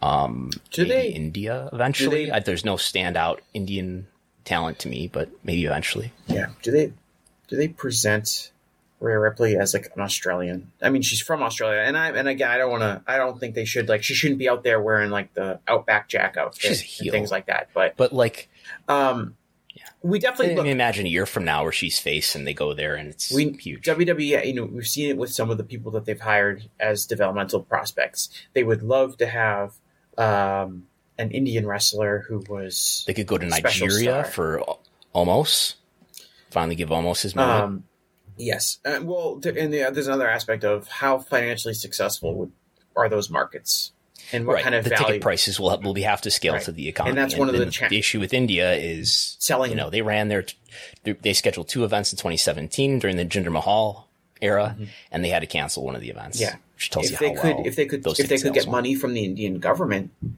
to run the show, they'd probably be happy to do it. I mean, certainly that's what they do in, in Saudi Arabia. Um, but I, I do think you know they they they they they want to. I'm sure WWE sincerely wants to have a very globalized, diverse set of top stars. They'd love to have one top American star and one top British star and one top Mexican star and one top one Indian star. Um, but the truth is, they're not particularly good at making stars, especially from performance center trainees. So they've made the they've hired people to try to put that put those put people in those roles, but those people don't learn fast enough. They don't get over and their results are usually disappointing. So it all comes back down to talent development. Um, in, in in this case, they just got a celebrity who was already naturally going to be a huge star with a natural connection with the audience, and had him do a celebrity wrestling match. And credit to Bad Bunny, he worked very hard. He was willing to take bumps. He's willing to do all sorts of stuff to get him to. to, to the, the Performance Center is is excellent at training people like Logan Paul and Bad Bunny to have matches that are sort of main event t- style right. matches. But we're also talking about people like the huge advantage Bad Bunny has in in wrestling as opposed to anyone from the performance center is that and, he and steps Logan out. Paul's done quite well too. and Logan Paul is almost to a lesser extent. Um, and Logan, When it comes to teaching people the Logan fundamentals Paul, and having Logan, more basic and what Logan. Paul has done has athletically, I think, is a lot more impressive than than uh, Sure, and he's a he's a natural Bad Bunny, athlete, yeah. and, and Bad But- Bad Bunny's athletic enough to do what he's Right. what he's doing. right. But yeah. what the advantage Bad Bunny has over anyone else is he steps through the curtain and he's just this gigantic, huge star because, especially in Puerto Rico, he's a huge star in for sure. entertainment, and so he is naturally like he can do like oh he does like a tornado DDT or he does a Canadian destroyer, which are stuff that kind of a lot of people can do with a good base. Um, those are going to get huge props because they already see him as a huge star, which is like the hardest thing to do in wrestling is to convince the audience to see you as a huge star. It usually takes an extreme amount of charisma and talents as a wrestling performer and also extremely good booking to get someone into that position. But you can kind of shortcut that by having a celebrity like Bad Bunny. And so it's hard for me to kind of compare like, oh, the performance center is good at at uh at having these celebrity matches together, which is which is true. Like the performance, they're good at teaching celebrities how to do these spots, and they're well laid out. But it's really the the cheat code here is you're using somebody who's already viewed as a huge star, which you can't do with your typical performance center trainee. But I mean, I would say like their execution looks good, good enough for for what they're being asked to do. And I think there's, I think it's, it's it indicates something, doesn't it? That like, when it comes to the traditional, stu- you know, wrestler who's in developmental, who's supposed to start out square one and start having matches and start getting over, it's it's it's it's about more than being over, isn't it? Right? Like the way that those that, that a lot of those wrestlers look on NXT TV is you know, even if you adjust it for, you know, the, the overness of, of, you know, how they're received, they, they look a lot less prepared than Logan Paul and Bad Bunny look. Right, and I think that's because- there's something to unpack there that's very interesting. Well, and I think part of it is Logan Paul and especially Bad Bunny are naturally extremely charismatic people. That's why they've part of the reason they've been successful in their non pro wrestling endeavors, right? Um, but uh, and and when, because they're a big celebrity, uh, there's way more rope and leeway for them to be themselves. So they often come across as much more natural and organic than the WWE trainees who are coming in at the performance center and kind of being programmed to be a certain way. So you take someone like Bad Bunny and Logan Paul, and they don't have to kind of, I guess, abide by the rules um, the same way that your performance center who has this drilled into their head and gets told what the right thing to do and what the wrong thing to do is. They're kind of the celebrities come in and they're allowed to be themselves, and it's really apparent. I think when you look at this, you could say the same thing about Brock. Like Brock is a charismatic person, um, or Goldberg. Remember, like Goldberg, like Goldberg came out and like when he came back, Goldberg's promos were like actually really good. And part of it was because he was just allowed to be Bill Goldberg and talk like himself and, and be an authentic version of. Uh, and nobody put a gold wig on him. yeah, and he didn't have, but like, and it's like, wow, Goldberg is, he's actually a good promo now. Wow, I didn't expect that. And a lot of it was just because Goldberg was allowed to be himself. He was this, you know, guy with a gray beard that's going to kick the shit out of you. And people responded to that as opposed to being programmed to cut the, talk the same kind of way as everyone else does in WWE. And I think that's true for the celebrities as well. People like Bad Bunny and Logan Paul are just allowed to be themselves. And the version of themselves is extremely charismatic, successful entertainers that are millionaires. And, you know, that translates. I think Well, I was just going to say we have a super chat uh, about the crowd uh, at, at Backlash. Uh, this is from Delaware Abdi. He goes, "This is minor, but the Backlash crowd didn't look like it was very predominantly males, and there was a lot less of that look of stereotypical wrestling fans." that's believable. Yeah, I, I don't know. I mean, who knows? I I didn't get a good look at you know all seventeen thousand people or whatever were there, but and some some of it may have been family members of like Zelina Vega or something like that. But yeah, Just family members Um, of Zelina Vega there's that, something to that. that made up the 17,000. No, but no, but they, her, her family members were in the front row and were shown on camera. Yeah, I mean, I think having Um, Bad Bunny there, you maybe attract a different type of Yeah. wrestling, uh, a different type of audience than a typical wrestling show. Historically, has Puerto Rican wrestling attracted more of a female demographic than typical American traditional wrestling. I don't know. Um, did, did we? I, I didn't watch the full show last night. Did was anyone hit with any batteries? Um, Not that I Dom know. Mysterio wasn't pelted Um, with some C batteries. since since Vince took over wrestling and revolutionized it, everything's been okay as far as batteries go. Um, but I would just to dwell on the, the, the developmental point for a, a minute longer. I, I think, and this is part of my my broader philosophy slash suspicion about power in wrestling, that I think power in wrestling is not that is not that smart, and power therefore doesn't educate or in this case train people that well they're good at doing the non-traditional type of training of celebrities who, because they're celebrities, don't have to go through the initiation process that new recruits at the, at the NXT level have to go through. But the, so the NXT recruits, what they have to go through is this more traditional application of the way that things are that, and apparently doesn't, I mean, who, who are, who are the, the great promising up and coming talents that are in NXT who are in developmental right now. It's not that many who are obvious to me. And I think others would agree. Um, so I, I just think the sort of the hubris that W is because they're the biggest company, because they have the most resources, which they definitely do, that they, that they should somehow be able to be the ones who are best at training people, uh, from scratch. As, I mean, 10 years into the performance center has, I would say not, not clearly not been the case. And you can look at a lot of other companies or, you know, sources around the world that have been more effective over the same amount of time. Um, yeah. And I just, I think, you know, power in wrestling, it tends to be very stupid. And so you end up not having very challenging approaches to training and educating people. It's more about how, making sure that people are instilled with values of power rather than instilled with the equipment that they need to get over Do- in this moment. Do you think if Bad Bunny spent a year at the Performance Center going through all the drills that your typical if nobody knew he was Bad Bunny, right? I'm just saying hypothetically, like the performer he's now, he spends a year, you know, getting instructed, do this, don't do this, this is what you should do, this is what you can't shouldn't do, that kind of um, and he is totally like like many of these people, totally subservient to what WWE wants him to do. Um, and he comes out. Do you think he is a better performer than he is right now? He'd almost certainly be better at like fundamentals. He'd maybe hit the ropes better, and his his there'd be more crispness in his Strikes. moves and things like that. But would he be like as charismatic or feel like as special of a star um, if he had spent a year doing that? I can't definitely say yes. I think he, he, you know, I think a lot of people who train there, you learn things that that complicate their ability to perform and get over. Uh, more so than what we see the, these people who sort of jump the whole process, or some of the more successful people who are trained outside of the W system.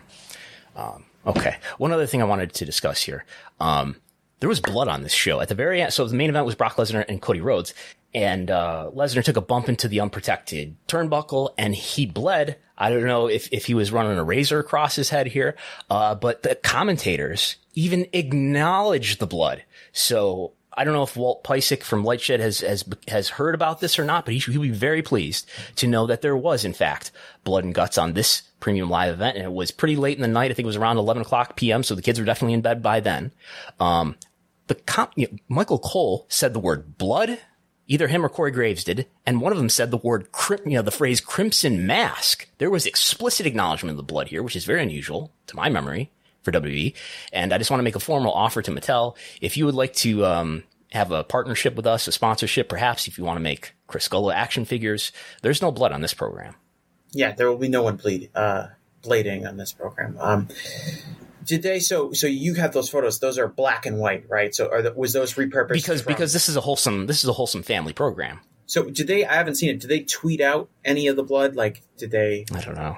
Um, you know, a few years ago, Brock Lesnar. There's different rules for Brock yeah, Lesnar. a few years ago, Brock. Lesnar, you know, cut open Randy Orton in what seemed to be a preordained attempt to get blood the hard way. Um, Yeah, I was there live, and he took his elbow and just smashed it over his head, and it- yeah, it, it yeah. God forbid someone you know. takes a little bit, cuts them forehead a little bit uh, on their own, but rather have a 290 pound MMA fighter bash a guy in with his elbow. That's that's not barbaric. And, and I believe the Hell in the Cell match that Lesnar and Undertaker had, I think 2016, 17. Anyway, uh, at, at some point in the last few years, they had a Hell, in a Cell match and there was blood in a way that was like, I don't know, that, that was either purposefully done hard way or that was a blade. Um, so that's interesting. Maybe a sign There of things to come. They're softening. first- if it's late in the night and PLE, Uh, in Puerto Rico, they had to. Um, I think legally that was probably part of the agreement with the Puerto Rican you had Cody in, in there too, you had to have blood. Yeah, it's it's the Carlos Colon clause, the CCC. It's you have if you're having a wrestling I think show. I think have to at least Moxley Moxley was working an indie show in Ohio. He was bleeding, so you you had to one up him. Um, in the first Brock Lesnar John Cena match when he first came back at Extreme Rules, didn't that also have blood in it? I don't know. That's like 2013. We're Yeah. talking now. But we you, we can go back to WrestleMania, right, where Finn Balor um, accidentally gets split open badly with the ladder, and they went out of their way to make sure. Yes. Now, granted, he he probably maybe required real medical attention at the time because he They stapled him. yeah he right got there. a really nasty gash, but yes. They didn't Walt- sh- Walt Piecyk wanted to see see the blood. He was upset. they didn't show the um they didn't show like they tried as very hard to not show any blood at all in that broadcast, and that was only They put put the camera on on Yeah. edge, just sort of Yeah. hovering. that and that was only a month ago. So whether there's a doctor in coming or not, there's different rules for Brock. Um, Well, well, I mean, in, in, this this interview with Lightshed that I'm making jokes about here, when Walt Piecyk brought brought up the issue with with the Edge and Balor match, Nick did say something to the effect of, "Yeah, we're it's something we're looking at, and if it's later in the night, maybe we can do." Th-. He didn't say it like this, but maybe we can do things that are more violent or show blood. Who knows what he's how what, what he's basing that comment on? But he did say that. is um Okay. and, uh, no that no I was about to say the same thing. Okay. Okay. We'll uh we'll go to the general now. This is what I did on my Friday morning driving into work. I listened to the Warner Brothers Discovery earnings call with David Zaslav talking about artillery, talking about ammo, talking about battling against churn. Um, this, I'll, I'll- read parts of this summary from John Pollock of Post Wrestling. WBD released its first quarter earnings on Friday, um, and said that uh, a key item being that its streaming business would be profitable this year, one year ahead of schedule. As we know, uh, Netflix is basically the only streaming business that's profitable, and it's it's the oldest streaming business that's, that's profitable. I think we talked maybe it was last week about how what is it? Peacock's going to lose a billion dollars this year, and this is going to be the peak of their losses, and they hope that their losses will diminish in time after after this year. Um, the company generated ten point uh, seven billion dollars in revenue. They're trying to deleverage their debt. For its U.S. streaming business, the company made fifty million dollars this quarter and rose to seven hundred five million dollars year over year. WBD is gearing up for the relaunch of its streaming service Max, which is currently called HBO Max. Uh, it's going to be rebranded in June and or no in, in May, I think in a couple weeks actually. Uh, company CEO David Zaslav stated that WBD would be quote unquote disciplined when it comes to renegotiations for NBA rights, which expire in 2024, 2025. And the WBD stock reacted well. Um, so just uh just to note that you know this was news from WBD that it's that it, it may actually be able to make money in in streaming, which has been one of the big questions around media in this transition from behavior happening through traditional TV and now behavior moving over more so and will continue to move over to streaming. How is it going to be profitable? Because most of these streaming businesses aren't profitable. Well, they're on track already earlier than expected to be profitable.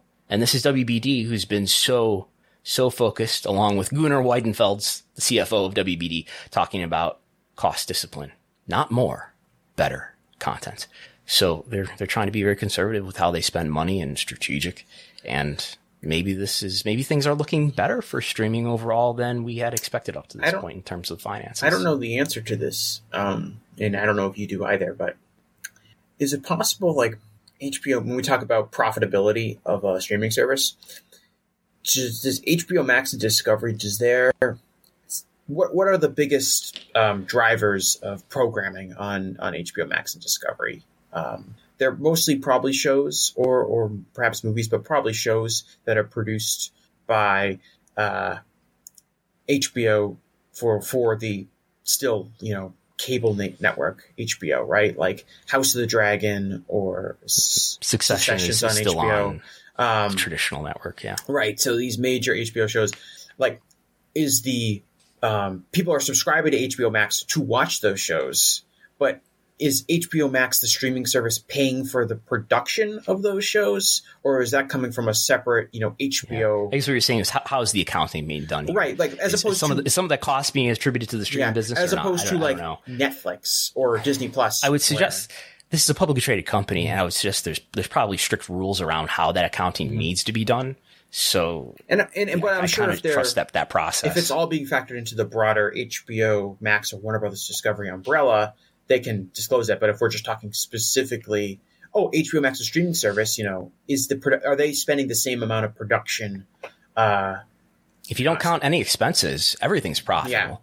um, as well, like as opposed to like Netflix, right? Like Netflix is paying to It's all one business. yeah, right? yeah. And, no- and to a lesser, like Disney Plus is probably producing most of their content for Disney Plus, like the Star Wars TV shows and the Marvel shows and things like that. Um, I guess it, you know, if it checks out, if we know Netflix is profitable, right? Um, Mhm. and they're the only one. Well, if you look at this chart, HBO Max Discovery appears to be um, the next highest up. Yeah. subscribers, And they did disclose there's there's about four million subscribers who are subscribed to both currently HBO Max and Discovery. So you can knock this 55 million or so down down to about let's say 50 million, and that would still put it just over um, Hulu. So they, they said that they do expect when they merge these two services officially and, and HBO Max becomes just Max and all the Max subscribers will suddenly have access to the Discovery Plus content. You can still be a Discovery Plus subscriber only. What are you going to do? What's your household going to do when uh, Max becomes both the home of Discovery Plus content H- and HBO content? So, I mean, Are you going to drop Discovery Plus and become a Max subscriber or are you going to keep Discovery Plus uh, down? a Max subscriber because I I like a lot of the uh, HBO Max shows. So, Another thing that was significant, I think, to, to our wrestling discussion is they talked about putting more news and sports on Max, which other than like, I don't know, the, what the John Oliver show, maybe that's news. There's basically no news or sports on HBO Max, I think. Somebody in the chat tell me if there's ever been a sports broadcast on HBO Max and sports. I mean, that's, maybe that's how they'll, maybe they'll use NBA to some extent if they renew NBA to any extent. Um, and maybe that's sort of where they're thinking and how AEW may fit in, in into being on Max. And it, it wouldn't surprise me at all if NBA or MLB playoff games or things like that are simulcast between, you know, your typical TBS and TNT and on HBO Max the same way that um, NBCU does that with Peacock and events that are on NBC and, and USA. Um, CBS, you know, does it with events that are on maybe CBS Network and Paramount. So it wouldn't surprise me at all if they adopt the sim- basically what has become the standard practice. ESPN does it as well with ESPN, ESPN Plus. So that does seem to be the standard practice. Is we'll ha- we'll pay for the NBA, we'll have it on TBS and TNT, but maybe we'll also have games to watch on HBO Max, so you don't have to subscribe necessarily to TBS and T- TNT to get these games. Maybe they'll have games that are just on TBS uh, or just on HBO Max. And the talking point is that with the NBA, and the NBA has an especially young demographic relative to other sports, and that so maybe especially well suited for streaming, um, which NBA games basically don't live in any strict streaming place um, right now. Um, I could see, as we discussed, I could see Rampage. Especially if Rampage is going to become this basically take over the, the duties of Dark and Dark Elevation in terms of being this place where less important matches happen between, uh, you know, established talent and, and, uh, you know, extras, then maybe this is, uh, maybe Rampage ends up being a component of AEW's presence on Max if that happens, which I think it will. Right. Even if it, I mean, if Rampage, Rampage also could probably retain its time slot if they're happy with the 10 o'clock on Friday numbers. Um, Yeah. If they don't have something better, more cost effective to Yeah. put in there. Okay. Um, WrestleNomics, uh, on Patreon is patreon.com slash WrestleNomics. You get my weekly TV ratings reports, uh, the weekly merchandise report. Steve Austin was number one for WWE this week. Um, the viewership spreadsheet is there. Podcast slides are there. I've been, there hasn't been a Thursday podcast in a couple weeks. In these weeks where I'm doing a podcast with John Pollock of Post Wrestling, um, I might not, unless there's something big, I might not do a podcast that week. But if we don't have one of those, we, we will do one. Um, just so I'm not overwhelmed and end up doing a Thursday show where I have nothing to talk about because I've already talked about it. So that's the Patreon, patreon.com slash WrestleNomics. And what more do we have to talk about here? And if you want to put in a super chat, you certainly can. Um, I have a bunch of W stats here. I don't know if we need to talk about this in terms. Well, I guess we could say this. Uh, the SmackDown. Cole and I were talking just before we went on air here. The SmackDown Fast affiliate looks especially low, and I don't know if there's any external factor that I need to consider here. But usually, it's it's it's the case that there's some external factor causing it to be too high. In any case, this looks like it could be when the final rating is reported on Monday, be the lowest SmackDown in many months uh, in terms of at least total viewership. Um, what was on, on on Friday that could have been competition? I know there was basketball. Gullo was was discovering that there was basketball on was it ESPN. Yeah, it was so it was yeah Sixers, but it wasn't wasn't Lakers and um, Warriors though. The big no match. no no it wasn't. It was, it was Sixers and Celtics, yeah. um, and then mm, Nuggets. No. How did Celtics Suns. do? Yeah, um, the Celtics won. They are now up two games to one in their series against okay. the 76ers, and they play game four um, this Sunday, uh, starting in three thirty, so three hours from now. Okay, so this was just a, and I don't know any reason why this would be a false impression, but this looks like an especially low SmackDown number, and they went against, you know, the, in these other, you know, previous weeks in the immediate past year, they were going against M- NBA games that are being simulcast on ABC and ESPN. Uh, this was only this, you know, Shark Tank was on ABC. I don't know if that was like a season premiere of Shark Tank or something like that, but you know they've gone against what seemed like tougher competition to me. But we'll, what happens. And it looks final numbers come out on Monday. It does look it looks extremely bad compared to last week, which obviously the draft um, right. held a lot of appeal to people. But it does also doesn't it doesn't look that bad when if you contrast it with the week before that and kind of closer to where they were kind of before the lead up to WrestleMania. So is this kind of to be expected with the post WrestleMania, you know, downturn interest? Roman Reigns isn't on the show. Um, He's on next week though. All right, he's back. Right, so that'll be a good a good thing to see how that impacts him. Cody is uh, well, in the starting the title tournament, right? Um, despite the title being a Raw title, there's going to be wrestlers wrestling for it on SmackDown. It's going to be um, two three way title three way matches on both Raw and SmackDown. The winners face each other in a singles match later in the night, and then the winners of those two matches face each other night the champion. Right. So, but that's something to okay, watch good. on SmackDown. Like that, those are matches that have real consequence. Um, I think this was this SmackDown this week was kind of a, a pretty light show. I guess it's to go home for Backlash, but it wasn't necessarily like. The- it was in Puerto Rico. It was a hot crowd. Cody was on the show, and yeah, this, this could be if, if my projection is right. This this could be the lowest since September 2022.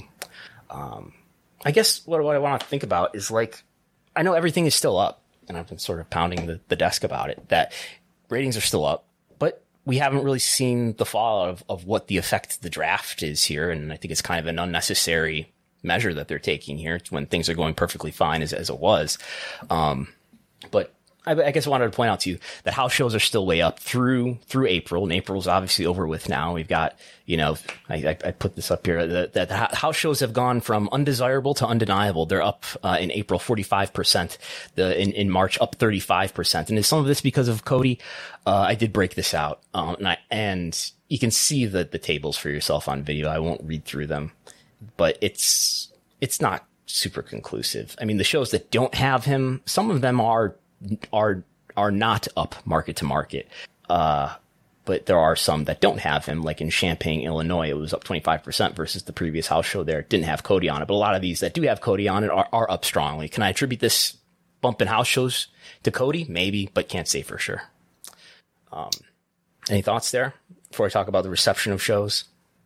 No, I mean, I think the, I think their business, their, their live attendance has hung on, has hung on, uh, better post WrestleMania than I maybe thought I would. They still seem to be doing really well, especially for Raw and SmackDown tapings.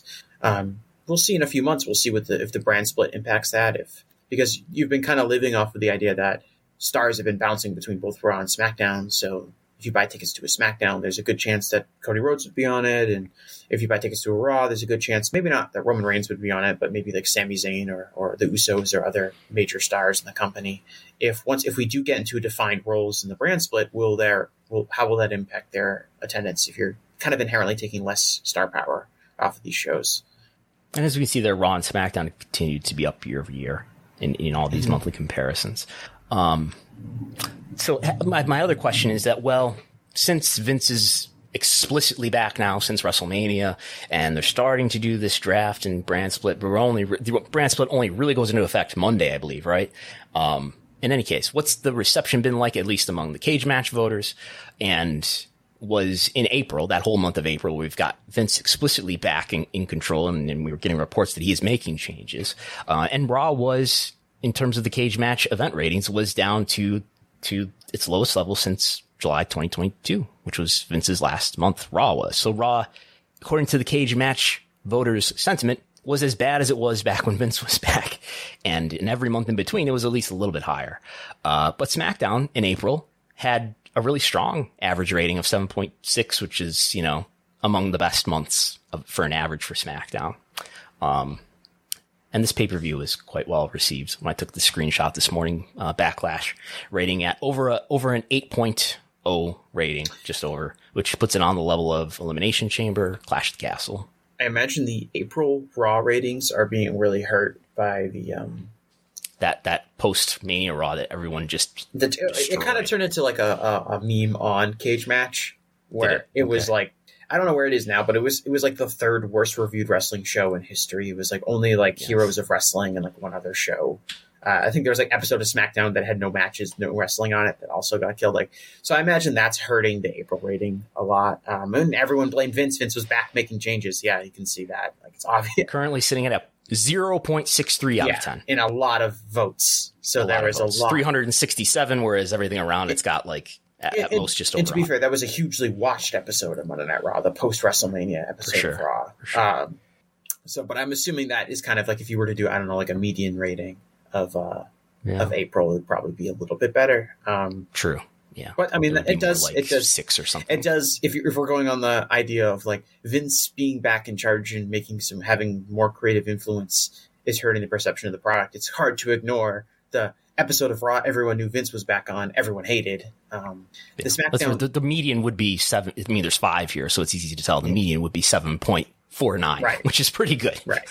Um, SmackDown, you know, doing good. SmackDown had Vince, had a couple of Triple H coming out and telling the fans everything was going to be okay, so that probably helped the, the people feel better about the SmackDown uh, yes. uh, Cagematch rating. Um, and AEW, despite the fact that I think um, a lot of people would say that the the build to Double or Nothing has been colder than most pay per views. That they're not necessarily the, the dynamites over the last month or so have been um, below expectation. Doesn't seem to be reflected in the Cagematch rating, um, which is kind of interesting. Um, but at least that in that metric, it doesn't seem like Dynamite is particularly better or worse than they were a few months ago you're talking it's it's up to well this is one week in May but it was up to an 8 right it's, which it's, is it's it's doing just as well as it pretty much has done for the last year um, yeah. I think if you were to talk to some of the hardcore fans and, and to read some reviews and stuff like that the it's a little bit more pessimistic than I think that Cagematch rating would imply mm-hmm. um okay I don't know that we need to go through all my uh wrestlers under 30 analysis. You can find that at WrestleNomics.com. That is free for everybody where I use a number of metrics, including your match count, your promotion count, your Google trends, your, the count of matches that you've had rated on Cagematch that are eight or better.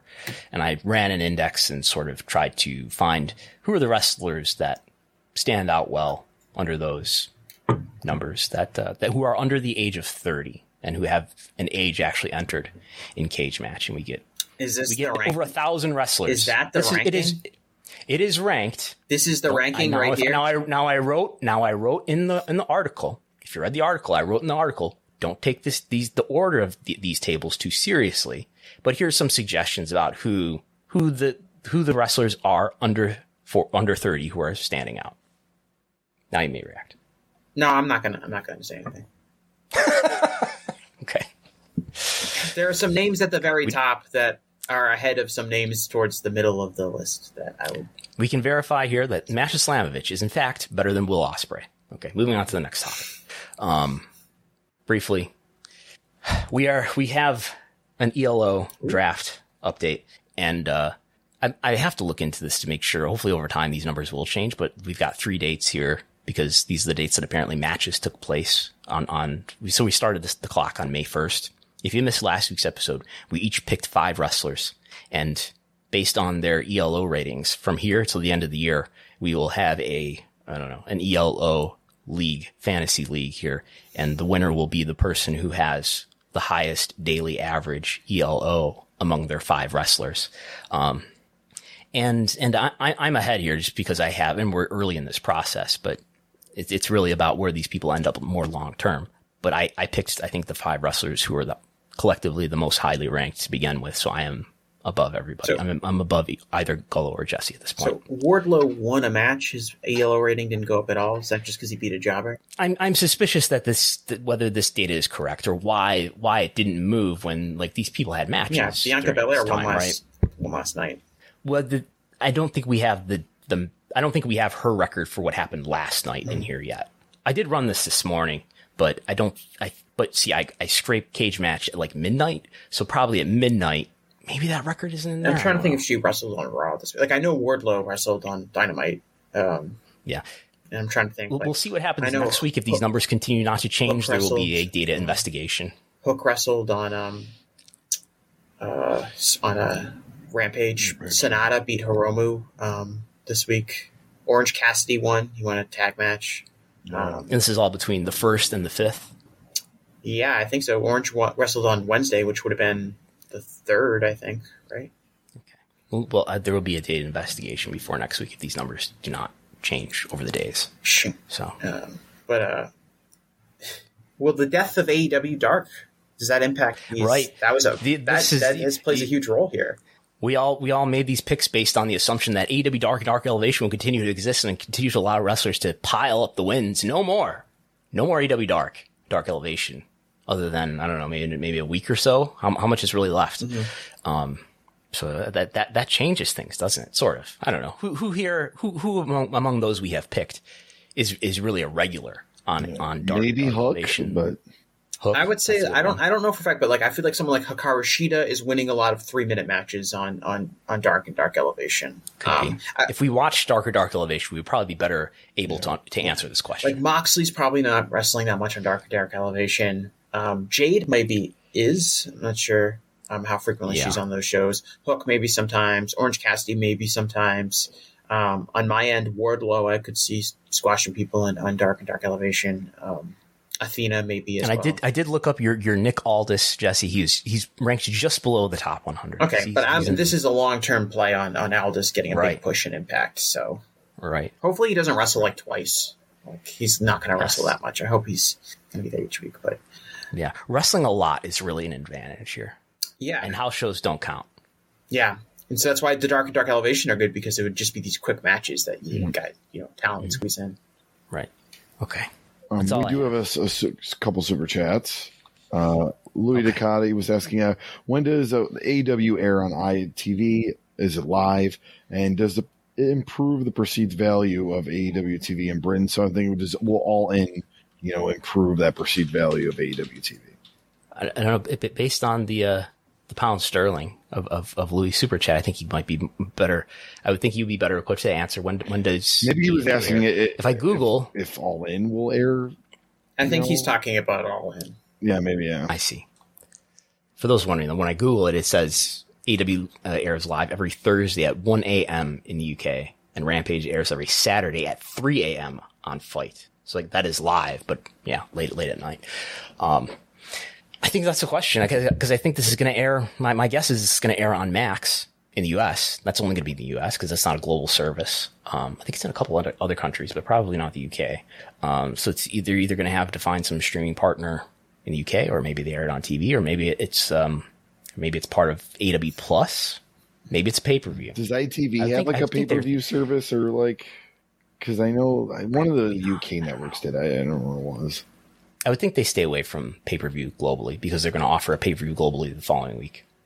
I think that um, So maybe you know AW Fight Plus if nothing else. in perceived value of AEW TV in Britain, I think obviously the show selling as many tickets and running Wembley Stadium sends a strong message to of what this this company is in, in the UK and in Europe.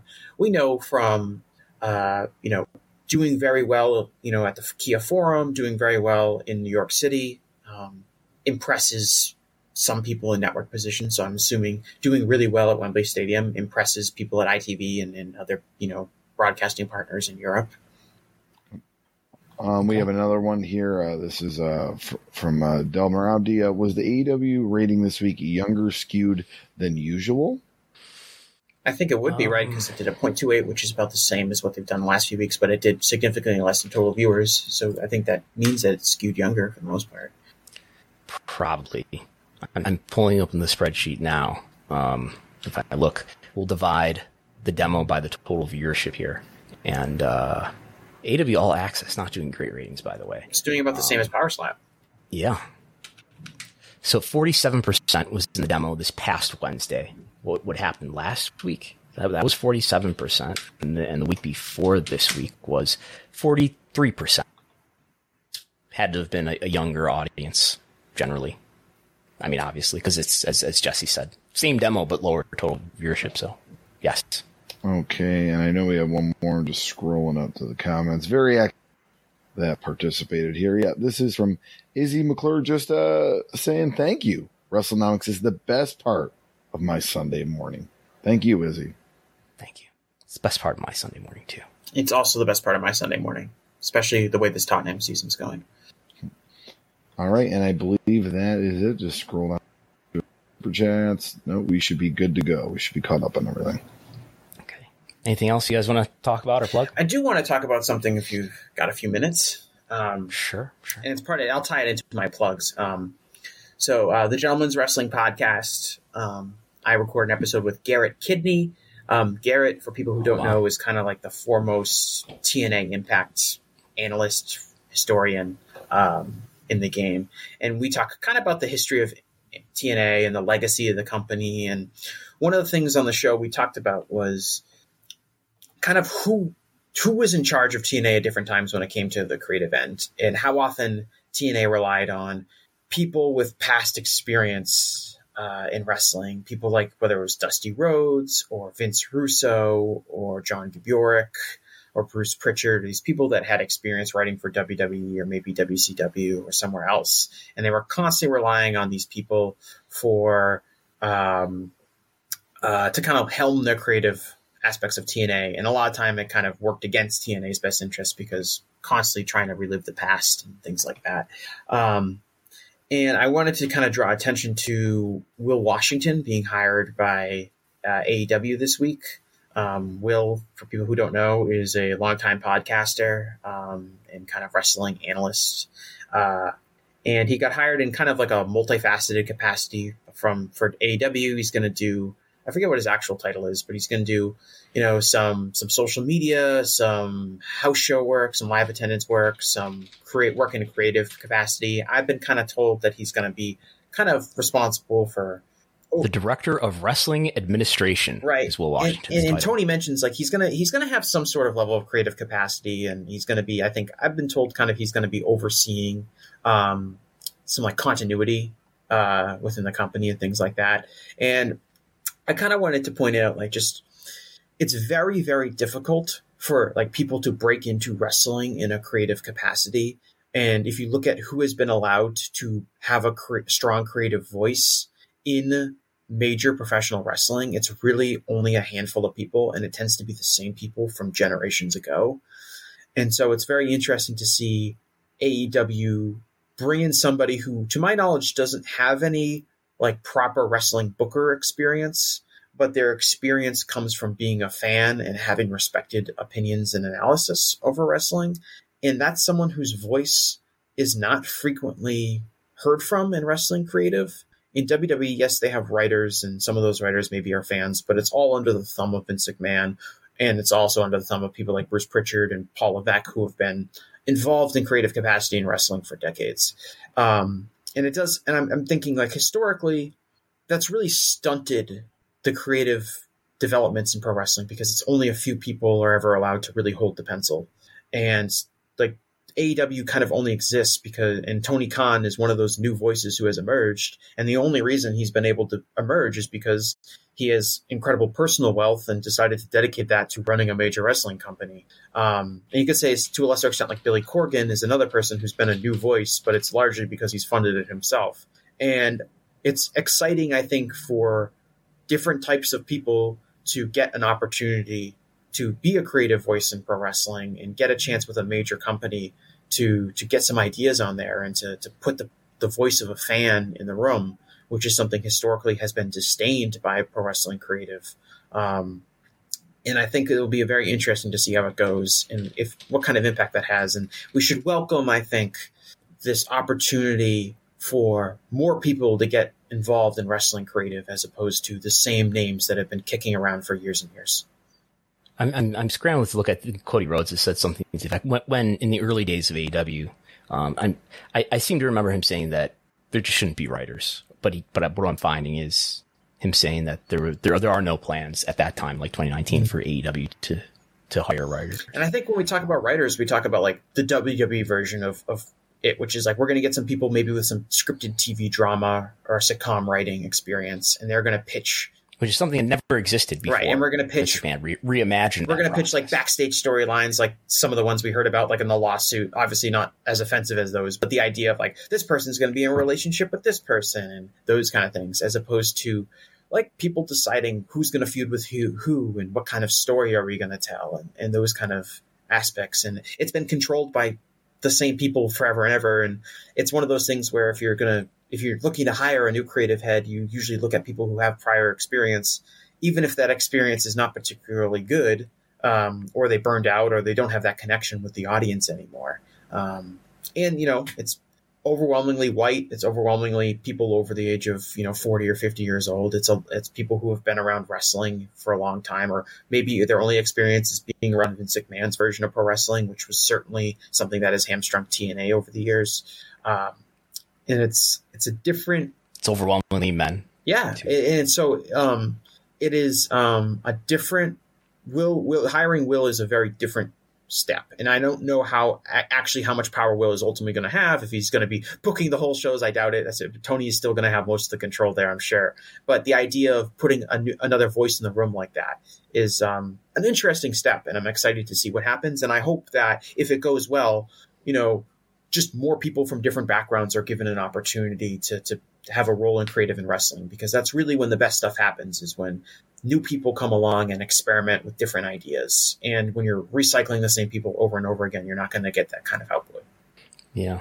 I think yeah i think that's that's very true. That's the the creative isolation that wrestling has been contained us wrestling has been contained to over the last 30 years has been a real limit on its ability to attract new audiences, to, to gain an audience, and to have you know, greater success. But but wrestling has not failed badly enough to, for those people to truly be be weeded out. Um, or to have, you know, to, have demonst- to, add, to, to, for it to be demonstrated clearly enough to, to, decision makers to be like, well, maybe we really need to recycle the kinds of people we put in these positions mm-hmm. for whatever reason. And, and I think Vince is the biggest one of all.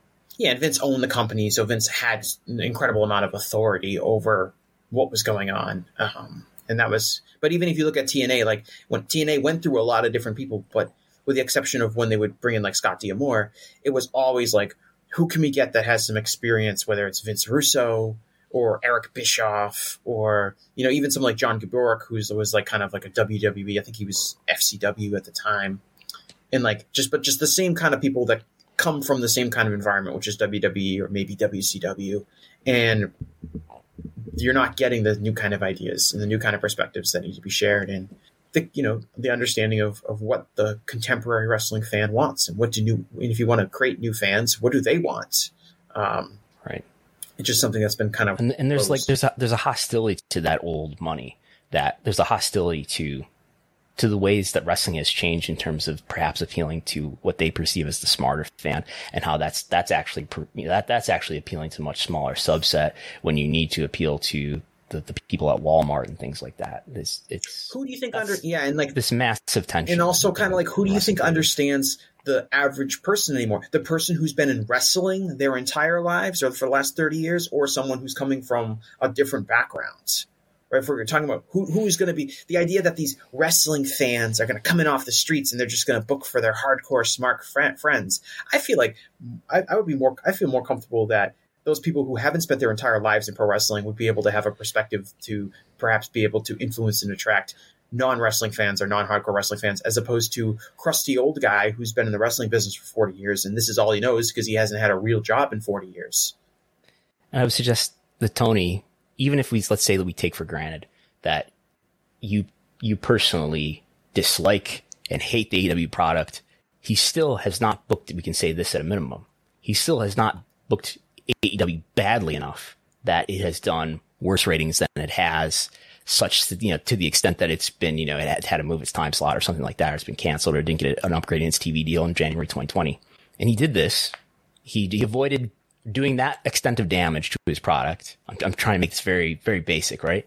That he did this despite having not only no, re- no experience booking wrestling, but no firsthand experience in the wrestling business at all. Yes, he worked in sports and all these other things, but not wrestling. He's just a guy, uh, who was a big wrestling fan and tape trader and DVD VR message board poster. Uh, I mentioned that on the, the week that, uh, unfortunately Dean Rasmussen passed away. Um, which is sort of like this, I think of it as like this, you know, to make a really hoity toity reference, like sort of this, uh, you know, Paris cafe of, of, uh, wrestling minds who emerged in the very early 2000s. Um, but yeah, it's, it, it just goes, I mean, it demonstrates to you that no, you can't listen to every wrestling fan or every pundit online, but there are some smart people with ideas and perhaps even people who don't have, have, who are huge wrestling fans, but don't have the typical experience that one has before one becomes a wrestling writer or booker. Mm-hmm. These people can be quite effective. And I think that that's what really sets AW apart from the, the folly of, of TNA and Impact is that it wasn't run by, it was run by somebody who's a huge, deep, hardcore wrestling fan. It was not run by Dixie Carter or the Carter family or even the Jarretts it was run by somebody who loved wrestling in a way that the most hardcore fans love wrestling. And that has been effective. And if you don't think it's been effective, it has at least not been prohibitive to the company existing and doing what it's done to this point. Yeah. And it's also been somebody who's avoided like hiring the, the old guard, um, because they don't know any better or in learning from history. And like, it makes sense why Dixie Carter brought in Eric Bischoff or Vince Russo it makes sense, you know, oh, I'm going to get this person who you can you can ask some people and they will tell you, oh, they were successful running rest- another major wrestling company in the past, and they were successful mm-hmm. being a booker. Um, I'm disappointed nobody brought back Bill Watts again. The cowboy? Well, Brandon, the cowboy's not cowboy's not gone. He's still around. I'm saying, well, well, I think actually maybe Hank Aaron ended him. Actually, yeah, but um, well, no, because because because he was hired by Vince after that's true. That's yeah, true. He, yeah, he worked for WWF. Well, that. Uh, that was a different time, different time and place. Yeah, and so I think it's just been like really great. Like think about television, like or, or let's let's let's do like let's do because we're talking about like major American wrestling. Let's think about like big budget movies.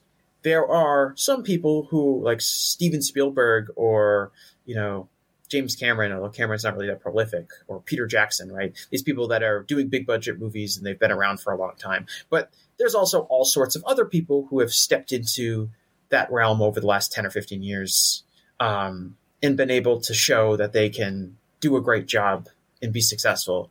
And it hasn't been limited the fact that they never had any experience making a big budget movie before.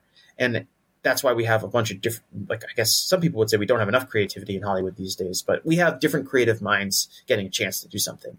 And wrestling has really been stunted. It's only been a few people that have really been enabled and empowered to do that. And i think we've had so much of wrestling and so much of so much of AEW is fighting this uphill battle of pushing back against the singular creative vision of WWE, which has largely defined pro wrestling over the last 20 years, because WWE has either been the only major show in town or if you consider TNA another major show, TNA was largely run similar to WWE from a creative end. Um, yeah, and and then I would argue that AEW, even as it is, is still infected by the bad habits that WWE has instilled across Absolutely. so many people who who work in AEW yeah. and who are influenced, maybe who never worked in in, in WWE.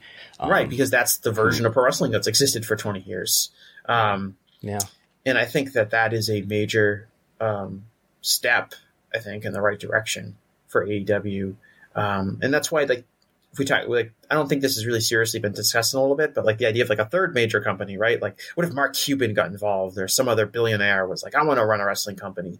I do think Tony is really a one of one individual in the sense of he had access to tremendous wealth to run this company, but he's got the mm-hmm. he's a big enough fan to understand who the con men are and understand what are some of the tropes he doesn't want to fall into are, as opposed to listening to all these experienced hands that want to tell you. And it's probably not a surprise that a lot of these old con men are not fans of Tony because they maybe saw him as one thing and then quickly learned that he was another. And and there was this point, and this is sort of related, I think, to the notion that that I think we've discussed that everybody had this utopia, utopia, utopian, idealistic concept of what AEW could be as your idealized alternative right. to wrestling, and then it it, it, it deviated from that, and, and, you are happier. Well, it's kind of like the extent that it deviated. Yeah, my I had an optimism about what AEW could be um, early on, and that you know, it, but it, but it has still you know ended up being a largely WWE influenced product, consciously or not, regardless of you know the lack of of WWE experience that Tony or other people involved ha- have have had. Mm-hmm. Yeah, um, like you look at watch an episode of Dynamite, especially in the last few weeks, and I think the the criticism that you know pundits or people online have been having for it lately. It's been a, been a quite WWE looking product in terms of, you know, we do the promos in the ring and the, there was a, you know, the, for that, that four way match that they're building, there was a cavalcade of, of challengers segment where one, one, came out and another came out. It was very WWE influenced product in, involving four wrestlers and, and, perhaps producers who had nothing to do with WWE, uh, you know, in any significant way. Yeah. And Ever. to be fair, without getting into any specific examples, there are some WWE things that they're okay to do. There are some of them are really good ideas that you should try to emulate. Um, but you're right in the sense of if you want to present a product that's different, to feel different, and to avoid some of the mistakes that other companies have made emulating WWE.